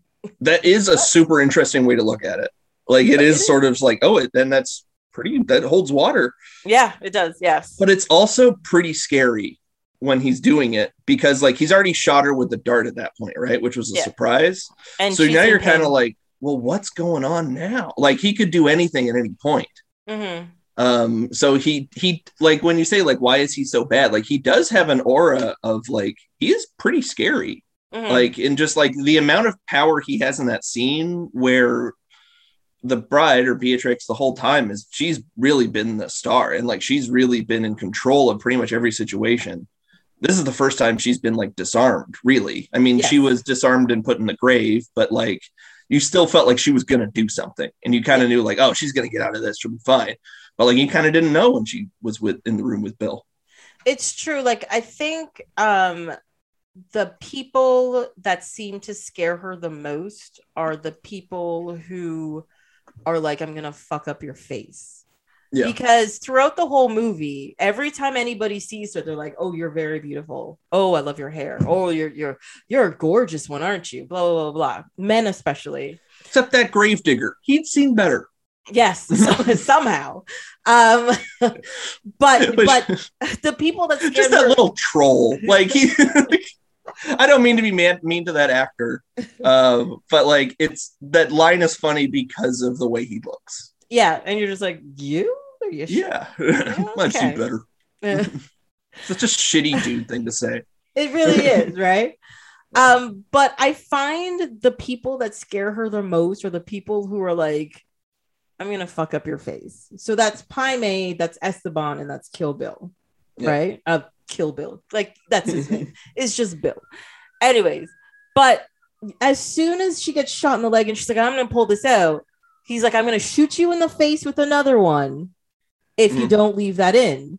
And that's when she gets scared, even though she's threatened throughout all of the movies with all Yeah. kinds of physical violence. That's the one where she's just like, maybe I won't pull it out then, you know? Or oh, and the uh, mace too. Oh, and the mace in the And the eye. mace in the yes, eyes. The mace in the eye. Like I'm not saying, yeah, go do the thing that's gonna get you maimed worse. That's not what I'm saying. but as soon as her her face is the thing that is going to be destroyed, that's when she seems to be like, maybe I'm in a bad place. but I'm so beautiful. Yeah, exactly. you know, but I think that the problem is it's referenced throughout the whole movie that about Yeah. how beautiful she is. I'm that's an saying- interesting. That's an interesting take. I don't think I've heard that before. Oh, I mean, like that's that's how I felt about it. Yeah. Um, because I'm not saying like Uma Thurman's unattractive. I think she's very pretty Mm-hmm. and everything. But how they go on about her beauty, I'm just like, oh, really? Okay, that's fine, you know. But then, but then I think to her too, she has like a. I mean, your face is the thing that puts you across, you know, to other people and stuff. And she gets lots of cuts, she gets lots of bruises, she gets lots of uh she gets shot and all kinds of stuff. And from that point, you're like, oh, she's still gonna fuck people up. Mhm. But then as soon as they're just like, I'm gonna fuck up your face if you don't do it, and that's when she gets nervous. That's when she's just like, maybe I don't need to do this right now. You know, that's when she's like pulls back, if you know what I mean. Yeah. Yeah. Oh, I forgot about the scene where um, uh, the the assassin comes to get her when she finds out she's pregnant. Mhm. Uh, I I like that scene a lot. Um, there's so many good like little jokes in that. First of all, she's barefoot again, of course, Of course. um, and like crunching her toes on the floor, uh, just in case anyone's keeping track. Yes. Um, but then like they have a whole conversation about her being pregnant, and like she has to like pulls up the pregnancy, like the the person that's gonna kill her pulls up the pregnancy test, and I was like, I can't read this shit. And then just like the box with the instructions on the floor, and she has to like find that one, and they're like, it's such a weird joke line because it's like you're you're build he built up the stakes in that scene as well, but Mhm. then deflated it with just like kind of inane bullshit yes. where it was just like really boring banal stuff like trying to read the pregnancy test properly even though it's like it's always like oh it's blue it means it's positive Or there's Um, a it's line. always the How same- many lines? yeah. I don't know. Yes. yeah. how many lines is that um but uh, yeah, I just didn't want to forget to talk about that scene because I dig that scene. It's fun. No it's a it's a fun little um, uh, tangent. Yeah, it is a fun tangent. Um, I do not love the scene as much as you do. Mm. Um, like I said, I find this movie does weird things, and I found that scene, the way it is cut, the way it's even lit, Mhm. is different than everything else, and it makes me like go what? Yeah. But not in, not in like a I'm out of the whole movie thing, but this doesn't Mhm. fit somehow, even though it does. If you know what I mean. yeah, I know. I, I know what you mean. It's shot differently. You're you're 100 percent correct. I mean, the Pai Mei stuff is also different and has. Mhm. I think it had a different film stock and a different color grade. Yes, so like did. it is also kind of it is feels a bit out of place as well. So this movie feels a bit more of a Frankenstein than the first one does. Yeah. which is which is odd because that first movie it has a couple different things and like the Vivica A. Fox sequence is like so oversaturated um, and bright. Um, but for the most part, it's rather consistent. Um, I actually think that whole first movie is oversaturated, to be honest. Like it's Mm. very like all of the colors are saturated. Like even yes, in the last fight sequence and there the moonlight's there and the white of O-Ren is popping and the red and the like as in the blood and the yellow in Mm-hmm. her suit is just popping out but do you also see cherry blossoms in around them and Yep. they're also quite vibrant in the Mhm. moonlight that is extreme onto their space Yep. you know oh, I'm and- pretty sure he put computer affected. Um, like it, I think I'm pretty sure the snow is CGI because it's not falling fast enough. Yeah, it's also not falling on them Yeah. in any way. It's just in between, like around Yeah. over kind of thing. Um, and even when O-Ren finally gets cut and they show like the white and the blood Mm-hmm. in the snow, it's just it's fucking red. You know what Yeah. I mean? Yeah, like I just Uh, I, I- I- very saturated. Yeah. Yeah, no, no, you're right. Um, I, but during that sequence with Cottonmouth, I was like, "Is my TV wrong?" Like, like I was like, because I've like I've I've accidentally reset my um pictures stuff once Yeah. before. It took me two days to fix it because of just like this feels wrong. Yeah. Um, and so uh, that was another one. I was like, this is too bright. Like it's it's like it's going off the chart, like color wise. Like, is it like it looks like it's bleeding?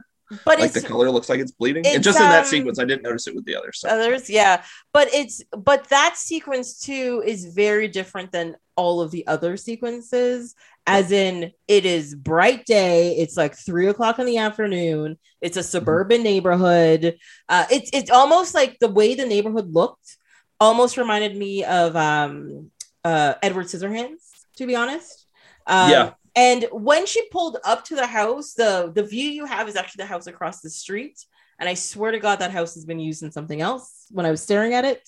I should have looked it up, but I could have sworn that house has been used in other movies. And yeah, then they go I into her house. Yeah.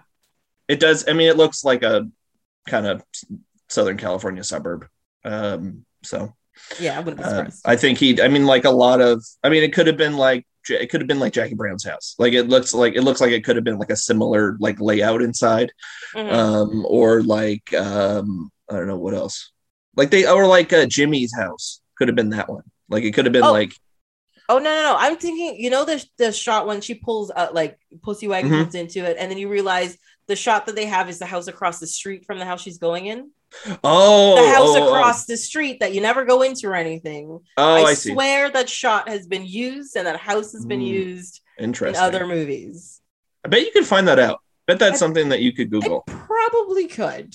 Um, I feel like had- some dork has figured that out already. and it's not you. That's crazy. no, it wasn't me. It's a dork's dork. Um. Yeah, I don't know why. Like I was staring at the scene, I'm like, I know that house from something. That house has been used in something else. Like that is crazy. You know, like it was one of those things. But then, you know, it's fine. How did you feel about the final fight? Like it was sort of a, a- like a little tiny fight between uh, Beatrix and Bill Um, around the the little table. I found it odd Know? and not unsatisfying, but also still too quick. Yeah, it's a little anticlimactic. It's also I don't but I don't think I would like it if it was a big fight either. I don't think I wanted another O-Ren fight. Yeah, no, it would have been too much. Yeah. Yeah. Because it's it's there's too much emotional stuff happening in it for you to do like a dumb fight.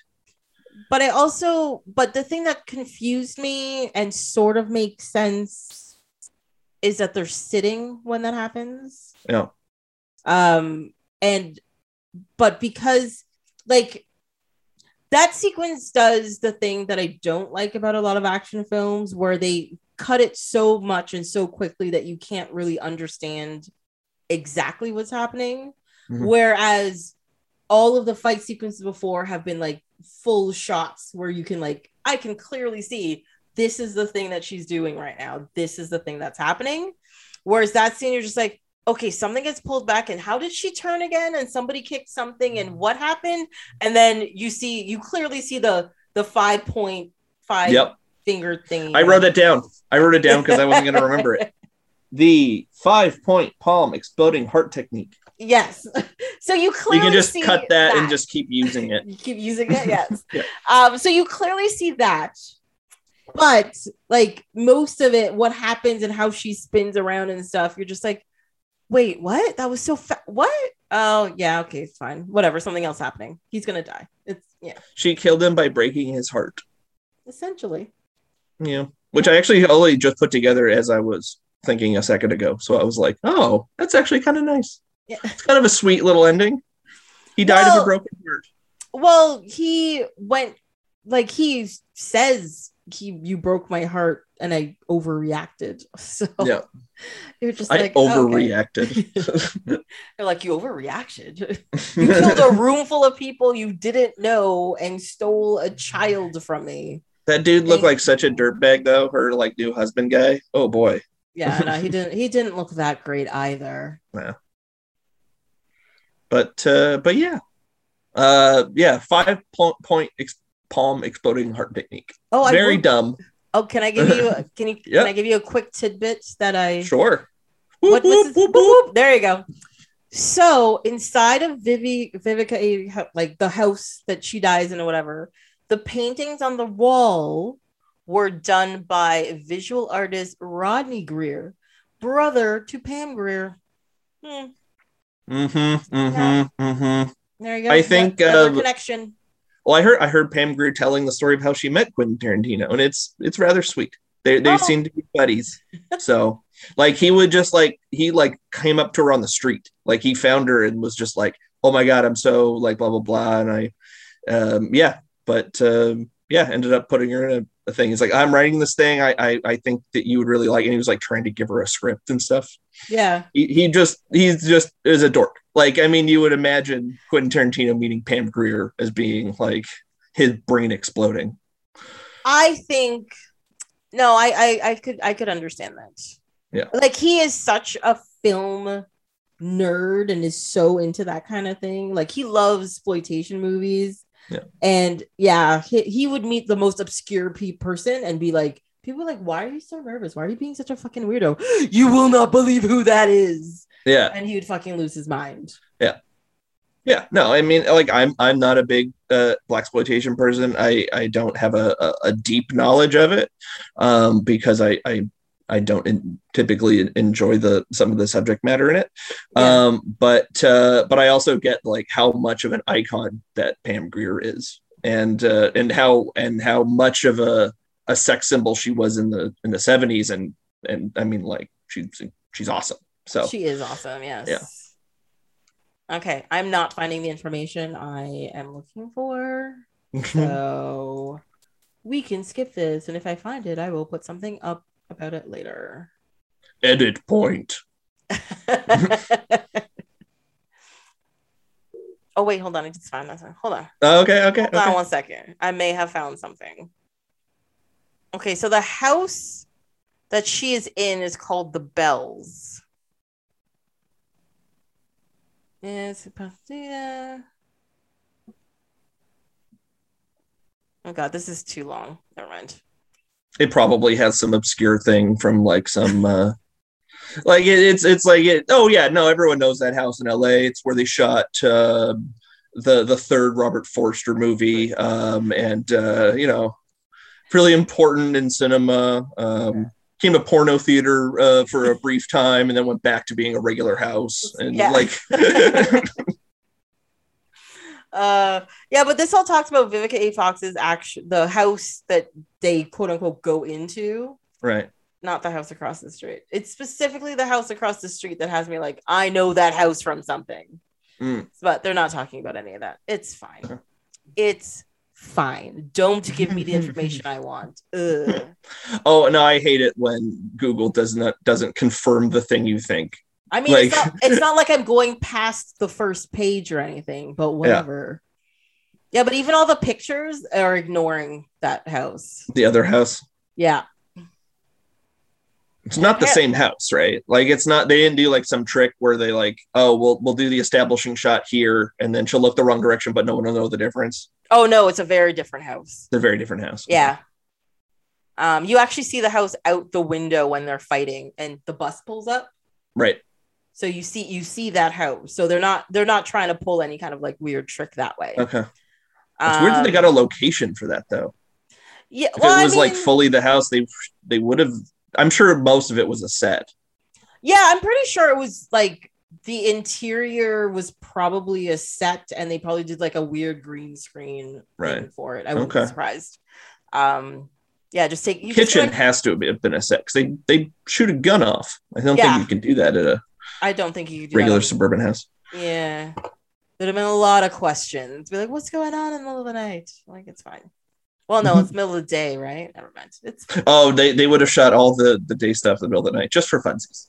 just for fun. It's hilarious. We'll just get a big light. You know what? I think it was used in a Halloween movie. That's what I think Ah. is. That makes sense. But wait, that's that house isn't in Illinois. What? I know. but the fact is that nobody has written anything about that house, so I may be wrong. Mm. But for some reason, it's triggering Halloween movie. For Well, me. now we So- now we know what you're gonna ask Quentin Tarantino when he guests on the show. exactly. I'd be like, Say, hey, this house you used for the establishing shot at minute 10 of Kill Bill Volume 1. like what What's the story this? with that? and then you say, Well, that's all I had. Thank you very much. Have a good day. Thank you Have a good for giving me this information. Super. Yes. And he's like, Also, All right. Bill's house in this movie is very nice. I would like to live in that house. Yep, it was a very nice house. That it's it is a that last sequence is is striking in how much it slows down the pace. Yeah. And then it's but it's it's beautiful. It's a nice sequence and it's in a really nice house and everything looks like it would be really nice to live there. yeah. Okay. and they seem to I, have a lot of kung fu movies on here. I just want to say one thing. I just found a website where it it's almost like um like Google Street View and it shows the house and then you can turn it around and see the other house across the street. Mhm. But also it doesn't give me any information about it. It's fine.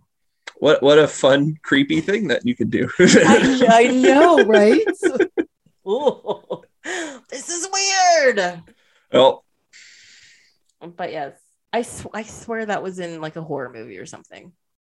I, I am not as well versed in, in Halloween movies. I did see the new one. I did not like it. Um, Wait, but, the the uh, one that came out like a couple weeks ago. yeah, Okay, it was pretty Which- bad. okay, I'm not surprised. Yeah. I mean, they I like that first one. The original of the series. No, of the series, the, the like or the the reboot Halloween, the one but from like uh H2O, I think ago. it was called or something. no, that one's from like twenty years ago. There's one from Jesus. like four years ago. Oh, that's right, there is, isn't there? Yeah, I don't that know, one's think- pretty good. I think H2O was the last Halloween movie I saw, and Yeah. uh Which is two thousand, right? I think so. And Joseph So that would be the two Gordon-Levitt Levitt died right in the be- the beginning of it. Rest in playing peace. hockey or something. yes. Anyways, okay, way tangent. Looking up the stupid house. I apologize. Anyways, we can talk more about this last final fight sequence and and the daughter and, and all this kind of stuff. Yeah, Um, that daughter's very cute. very cute. Uh, and the and I don't think I realized when I was 16, 15 or 16 when I saw this uh, originally how uh, touching the moment is when she walks in and they're playing like with pretend guns. Yes. It's Yeah. so incredibly sweet and touching, and Uma Thurman puts in a performance that is is quite like quite something. Just it's just like oh my god, this would be Yeah. very overwhelming. Mhm.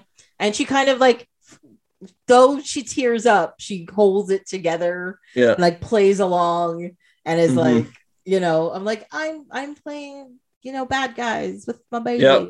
This is crazy, but also shows how sweet the girl managed to be as well. When she comes up, she's like, "Don't die, mommy." You know, like the whole. Yeah. You're just like, oh my god, I would have melted. Mhm. um but also like i don't know if this is like uh this was supposed to be like to show that bill was changing and all or or something but she that little girl was so nice compared to everyone else in his life or people he's trained or people that he's been with that you're just like how can she be this sweet still like i know she's only four but she's sweet Well, I think like Beatrix did love Bill, right? Like it's not that he was. I, I think that they they have a complicated relationship. Like she escaped not because of him necessarily, but because he he didn't she didn't want that life to for her for her child, right? That's Mhm. sort of the storyline. So I don't know if he's supposed. I mean, he is a monster, as we know, but he still is charming, kind of like Esteban, where it's Yeah. like, no, he's a dangerous person, but he can be good and sweet when he needs to be, yeah he can whether or he can not that's for his own. Yeah. So I mean, he is doing that to her the whole time. Like they're they don't seem to have a fraught relationship or or a necessarily super violent relationship without the a single thing happening. I guess yeah uh, where he shot her in the head. Um, but um, you know what I mean? Like it's it's it doesn't really play him as if he's just like an uncontrollable monster. yeah but the problem is is that it's he's still clearly a monster he Yeah. she she knows her boundaries she knows where he can go Mhm. And even before he shot her in the head, there was clearly a level where you're like, I cannot go to Bill about this Yeah. because this has crossed a certain line, Mhm. right? So she automatically knows, like, Yeah. this is this is wrong. But despite the fact that he is may not have like abused her technically, there is definitely some sort of trauma involved in their relationship because there's a fear there. There's a knowledge and fear of this violence and fear there's- of repercussion. There's definitely an ownership and control thing. Yes. Um, that is, that is that is. I mean, if if he can't have her, no one can, kind of thing, which is definitely something um, that that is a a problem. But I mean, I guess maybe like being a dad is his Clark Kent suit, right? Like he puts on his impression of what he thinks he's supposed to do. yeah, I, I think uh that whole Cuts off the the crust off her sandwiches, for God's and- sake. and everything yeah um i i actually think that that whole story was a reference to himself that every day he gets up he puts on a suit and he you know he goes outside and i'm a man right and like you've been saying he's quote unquote like a demon slash devil incarnate Mhm. and I think his man suit is his Clark Kent suit, and his Mhm. demon side is his Superman. Um, and I think that's what that was getting at, not his father level. Like, well, I Yeah. guess that that kind of works. That would into be- the man, yeah. you know. Yeah. Um. So like, I I think him telling her that story was to be like, don't make me take off this fucking suit, Oh, okay. You And- think that? and because I will show you who the fuck I am. All Kind of, right. kind of thing. See, I think of it as him telling her that she's just like him, Oh. that Yeah. she is also a killer. Mhm. So, like, no matter where she goes, she will always wake up and be a killer. She can pretend to be Arlene. She can put on her Clark Kent mask Yeah. and be like the fake lady, the girl that works at the record store. Mhm. Um, but in reality, she is like him and they belong together because they are the same. Okay. Yeah, I could see it from that side too. Yeah. Yeah. Um Which Yeah. is also not a healthy thing to tell somebody no. By any you- means. Especially when you're out to murder that person because they've Yeah. done you so wrong and you're like, Right. I'm just like you. Holy shit. I am much more broken than I thought, you know, kind of Well, that was his line about like all those people you killed. Did it feel good? Mhm. She's like, yes. yeah, yeah, Yeah. I definitely see that. But but I I I think part besides the fact that she was in pain by having this giant needle thing stuck in her leg, um, I think a, a lot of that sequence was the control aspect of it, right? And that's why I Yeah. think the story is more about him than about her. Where I find everything that he tells her, like even the even the the sweet flashback where they're around the fire and he's he's got his flute out and he's like telling her the Mhm. story about Pai Mei and stuff. It was more about controlling her Mhm. than about uh giving her information, if you know what I mean, kind of thing. Yeah. Well, I mean, that was that. These are her feats to be free, right? Yeah. She's cutting her bounds. Yeah. So, and I think that's why like that sequence works to a point Mhm. where you're just like, oh, this is the abusive part of it, or this is the, this is the, um, what do they call it? The, the gaslighting level of it, where Yeah. Some people they're like, why are you so angry? He hasn't done anything, and you're just like, he has done all of these things. What are Mm. you talking about? You know, and it's not people are just like, oh, abuse is physical. He didn't hit anybody, so you're fine. But Mm. he's made you feel a certain way. He's made you feel dan- in danger. He's made Yeah. you feel weak. He's trapped you mentally in a space. It's still an abuse. And I think, I don't. I don't think anyone does that that in this movie, though, right? Like, I mean, everybody she comes to, she says, is, "I'm going to kill Bill." They're like, "Yeah, all right, that makes sense." Yeah.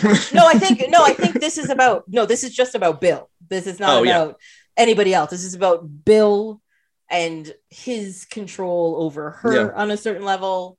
Um, and her getting pregnant sort of like broke her from that. But as soon as they got face to face again, Mhm. oh no, she kind of fell back into the. Yeah, no, that's that's accurate. Yeah, So yeah, so that's what it is. So mhm. that's what I said. Like she she she lost control. Like remember, I, I said that what like three or four hours ago. when um, yes, that uh, that like that's it, it seems like that's the only scene where she's not the one owning the scene yes, c- c- that's very Yeah. correct. Yeah, Yeah. yeah. which is which is that i think that's a good way to portray that kind of dynamic hmm whereas because she's she is a powerful badass for the rest of this the two and a half hours or three hours or whatever but then that one scene she is not she know like she can't do that anymore she doesn't have the she doesn't have the presence in, in front of him Yeah. So what do you think about the scene where, you know, after Bill's dead, she's taken her daughter, and then it cuts to the next morning, the kid's watching cartoons, and she's in the bathroom, obviously crying in joy. Yeah.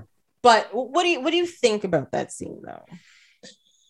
I think, uh, well, my first thought was like, man, I really wish 60s cartoons were still on TV um, because I can never watch Scooby Doo anymore. Yeah. Um, and um, the other thing was like, I was, I think I remember at the time not really getting that it was a euphoria. Like, I was like, why is she crying? Because like it was a very fine line. Um, it was, it was sweet. I, I think that what the movie was trying to do is is trying to leave her in a good place.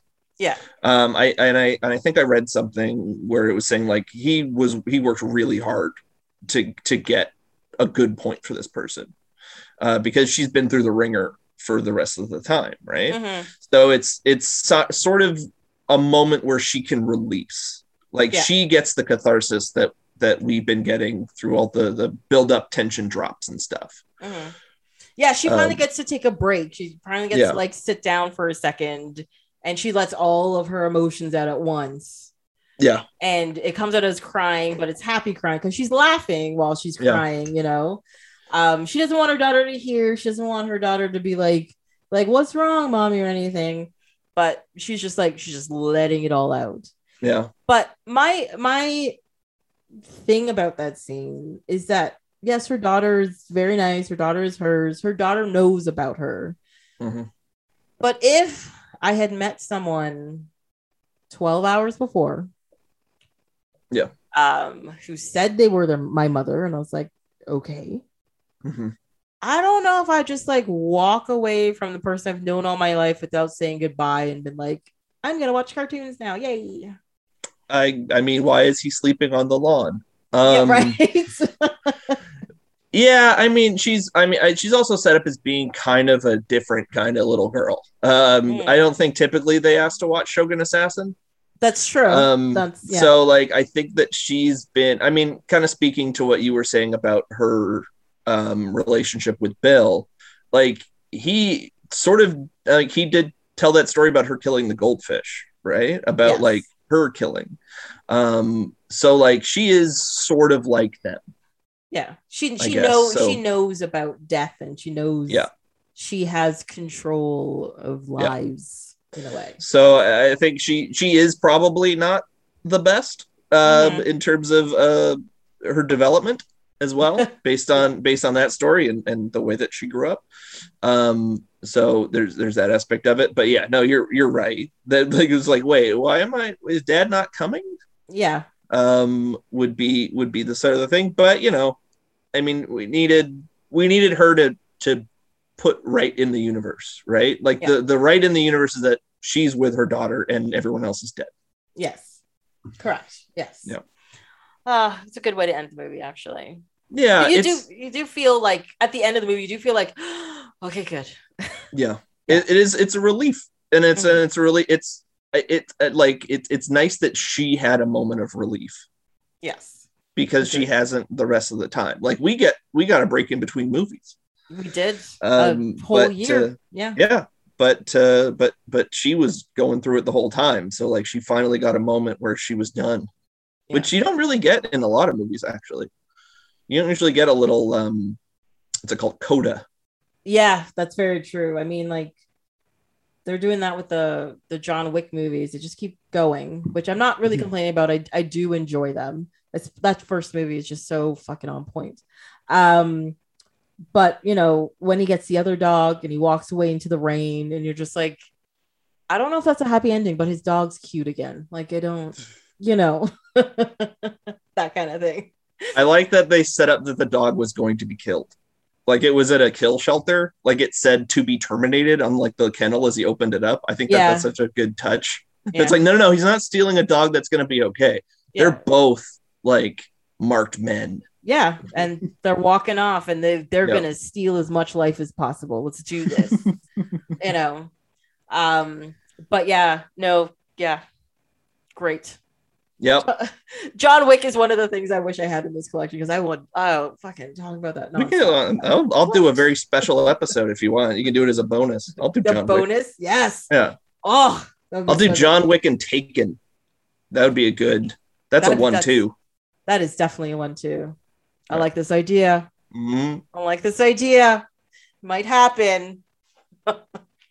um, but anyways, any um final notes on these films? As it's No, now- I've it's said so much. outside? It's dark Yeah. outside. It's nighttime. We talked into nighttime. you know. but to be honest, it is. You know, it got dark at like five o'clock. Okay, Yeah. like it's it's dark early. What can we? say? Yeah, we started early though. Also, We've been talking for a while. It's fine. Yeah. It's fine. Um, yes, but sorry. What are what's your final takes on on Kill Bill Volume One and Two? Uh, well, no, these are movies I dig, um, and and sort of movies I've always dug. Um, I mean, to your point, I think that our culture has changed around them, so they kind of read a little bit differently than they used to for some of the reasons that we've we've already discussed. So, it I, I couldn't kind of separate myself from that a little bit, and I didn't kind of get the the same on this specific watch. I didn't quite feel the same kind of euphoria I have at other viewings that I remember from from ages ago. But uh, it's definitely an interesting movie. I mean, we talked about it for like three hours, uh, Yeah. three plus hours. So, I mean, there's obviously things that are happening that are worth watching. I, would recommend it. Yeah, I uh, agree with you. Um, I did have the same euphoria of at the end of the first movie. I will say, um, but at the end of the second movie, I was like, eh, you know, uh, I think, like I said, I think the second movie is a little bit more problematic than the first. Um, Sure. but but yeah, like I find these movies aren't um like you can't just watch them as like, oh, it's just a revenge flick. Like there's just too much in it, and there's just more there. And yeah, as a society, I'm gonna keep saying it. Uh, you know, things change and how you view things change. And um, I'm glad this was one of the few movies where he didn't use a lot of slurs in it. Um, so that you can't be like, oh, you were wincing, but also Weinstein Company. So I don't know, you know which way, which way. It was it was before. before even Weinstein Company. It was Miramax. It was still Miramax. I think Miramax is releasing something new soon. Like I think I saw a trailer before I saw something else that it was like Miramax Film presents, and I'm like, wait, what? How? what is, this, allowed? I don't even Yeah. know. Well, because he's that he, they lost it. That's why they had to change it to the Weinstein Company. Yeah. Is because they lost the the naming rights to Disney. I think maybe I forget Okay. who owns Miramax now, but uh, yeah, I think that got liquidated and somebody else owns it now. All right. As long as they're not. Oh, they're not getting any money from it now. That's No. I, I will. I'm okay with it then, as long as the Well, I, person. I mean, they might be getting money from other things. Uh, I don't. I I don't know. Um, Yeah. I don't know how their their issues work, but uh, Harvey's in prison, right? I, as far as I remember, yes. Okay. I hope so. Yeah, I I, Deserves I to be think, there. I think he is. Um, but uh, I don't. I for I don't think you get money when you when you're in prison. Um, so I don't think we're any. I don't think he's getting anything. But uh, yeah, I don't know how how rights works for stuff that he produced from Yeah. 20 years ago. All right. Well, So buyers beware. yes, exactly. um. Yeah. Okay. Well, thank you so much for having another very in-depth discussion with me. I'm always happy to do it. Yay! Yay! whoop whoop whoop whoop. Wait, are there any more tidbits that we missed? I don't out? think I, I think I got everything. Okay. Um, at least at least nothing I want to like go through. By the way, this is my notepad from all of the ones we've done. I use the same notepad. That's from Austin Powers. yeah. And then yeah, no, I have tons of notes from this show. What's gonna happen is one day you're just gonna frame all of these notes and be like, oh, Yeah. the experiences. I'll have to put it into my archive, yes. and it will be uh, then unearthed and put under glass. And yeah, at some point it ends up in the Smithsonian in like Mm. 13, like 3184, and you're like, oh, right. we have found this strange tablets. Like, Who is this fat bastard character? Love it. Oh, those people are gonna be so weirded out by us. They'll be like, oh, such savages. um, well, that's it for this episode of Off My Shelf. Until next time, you can follow along on Instagram and Twitter at Oh My Shelf, or you can send an email to ohmyshelf at gmail.com. On the next episode, we'll be talking about Kill Switch and Knocked Up. It's a weird combination of movies. Hope you'll be here to listen.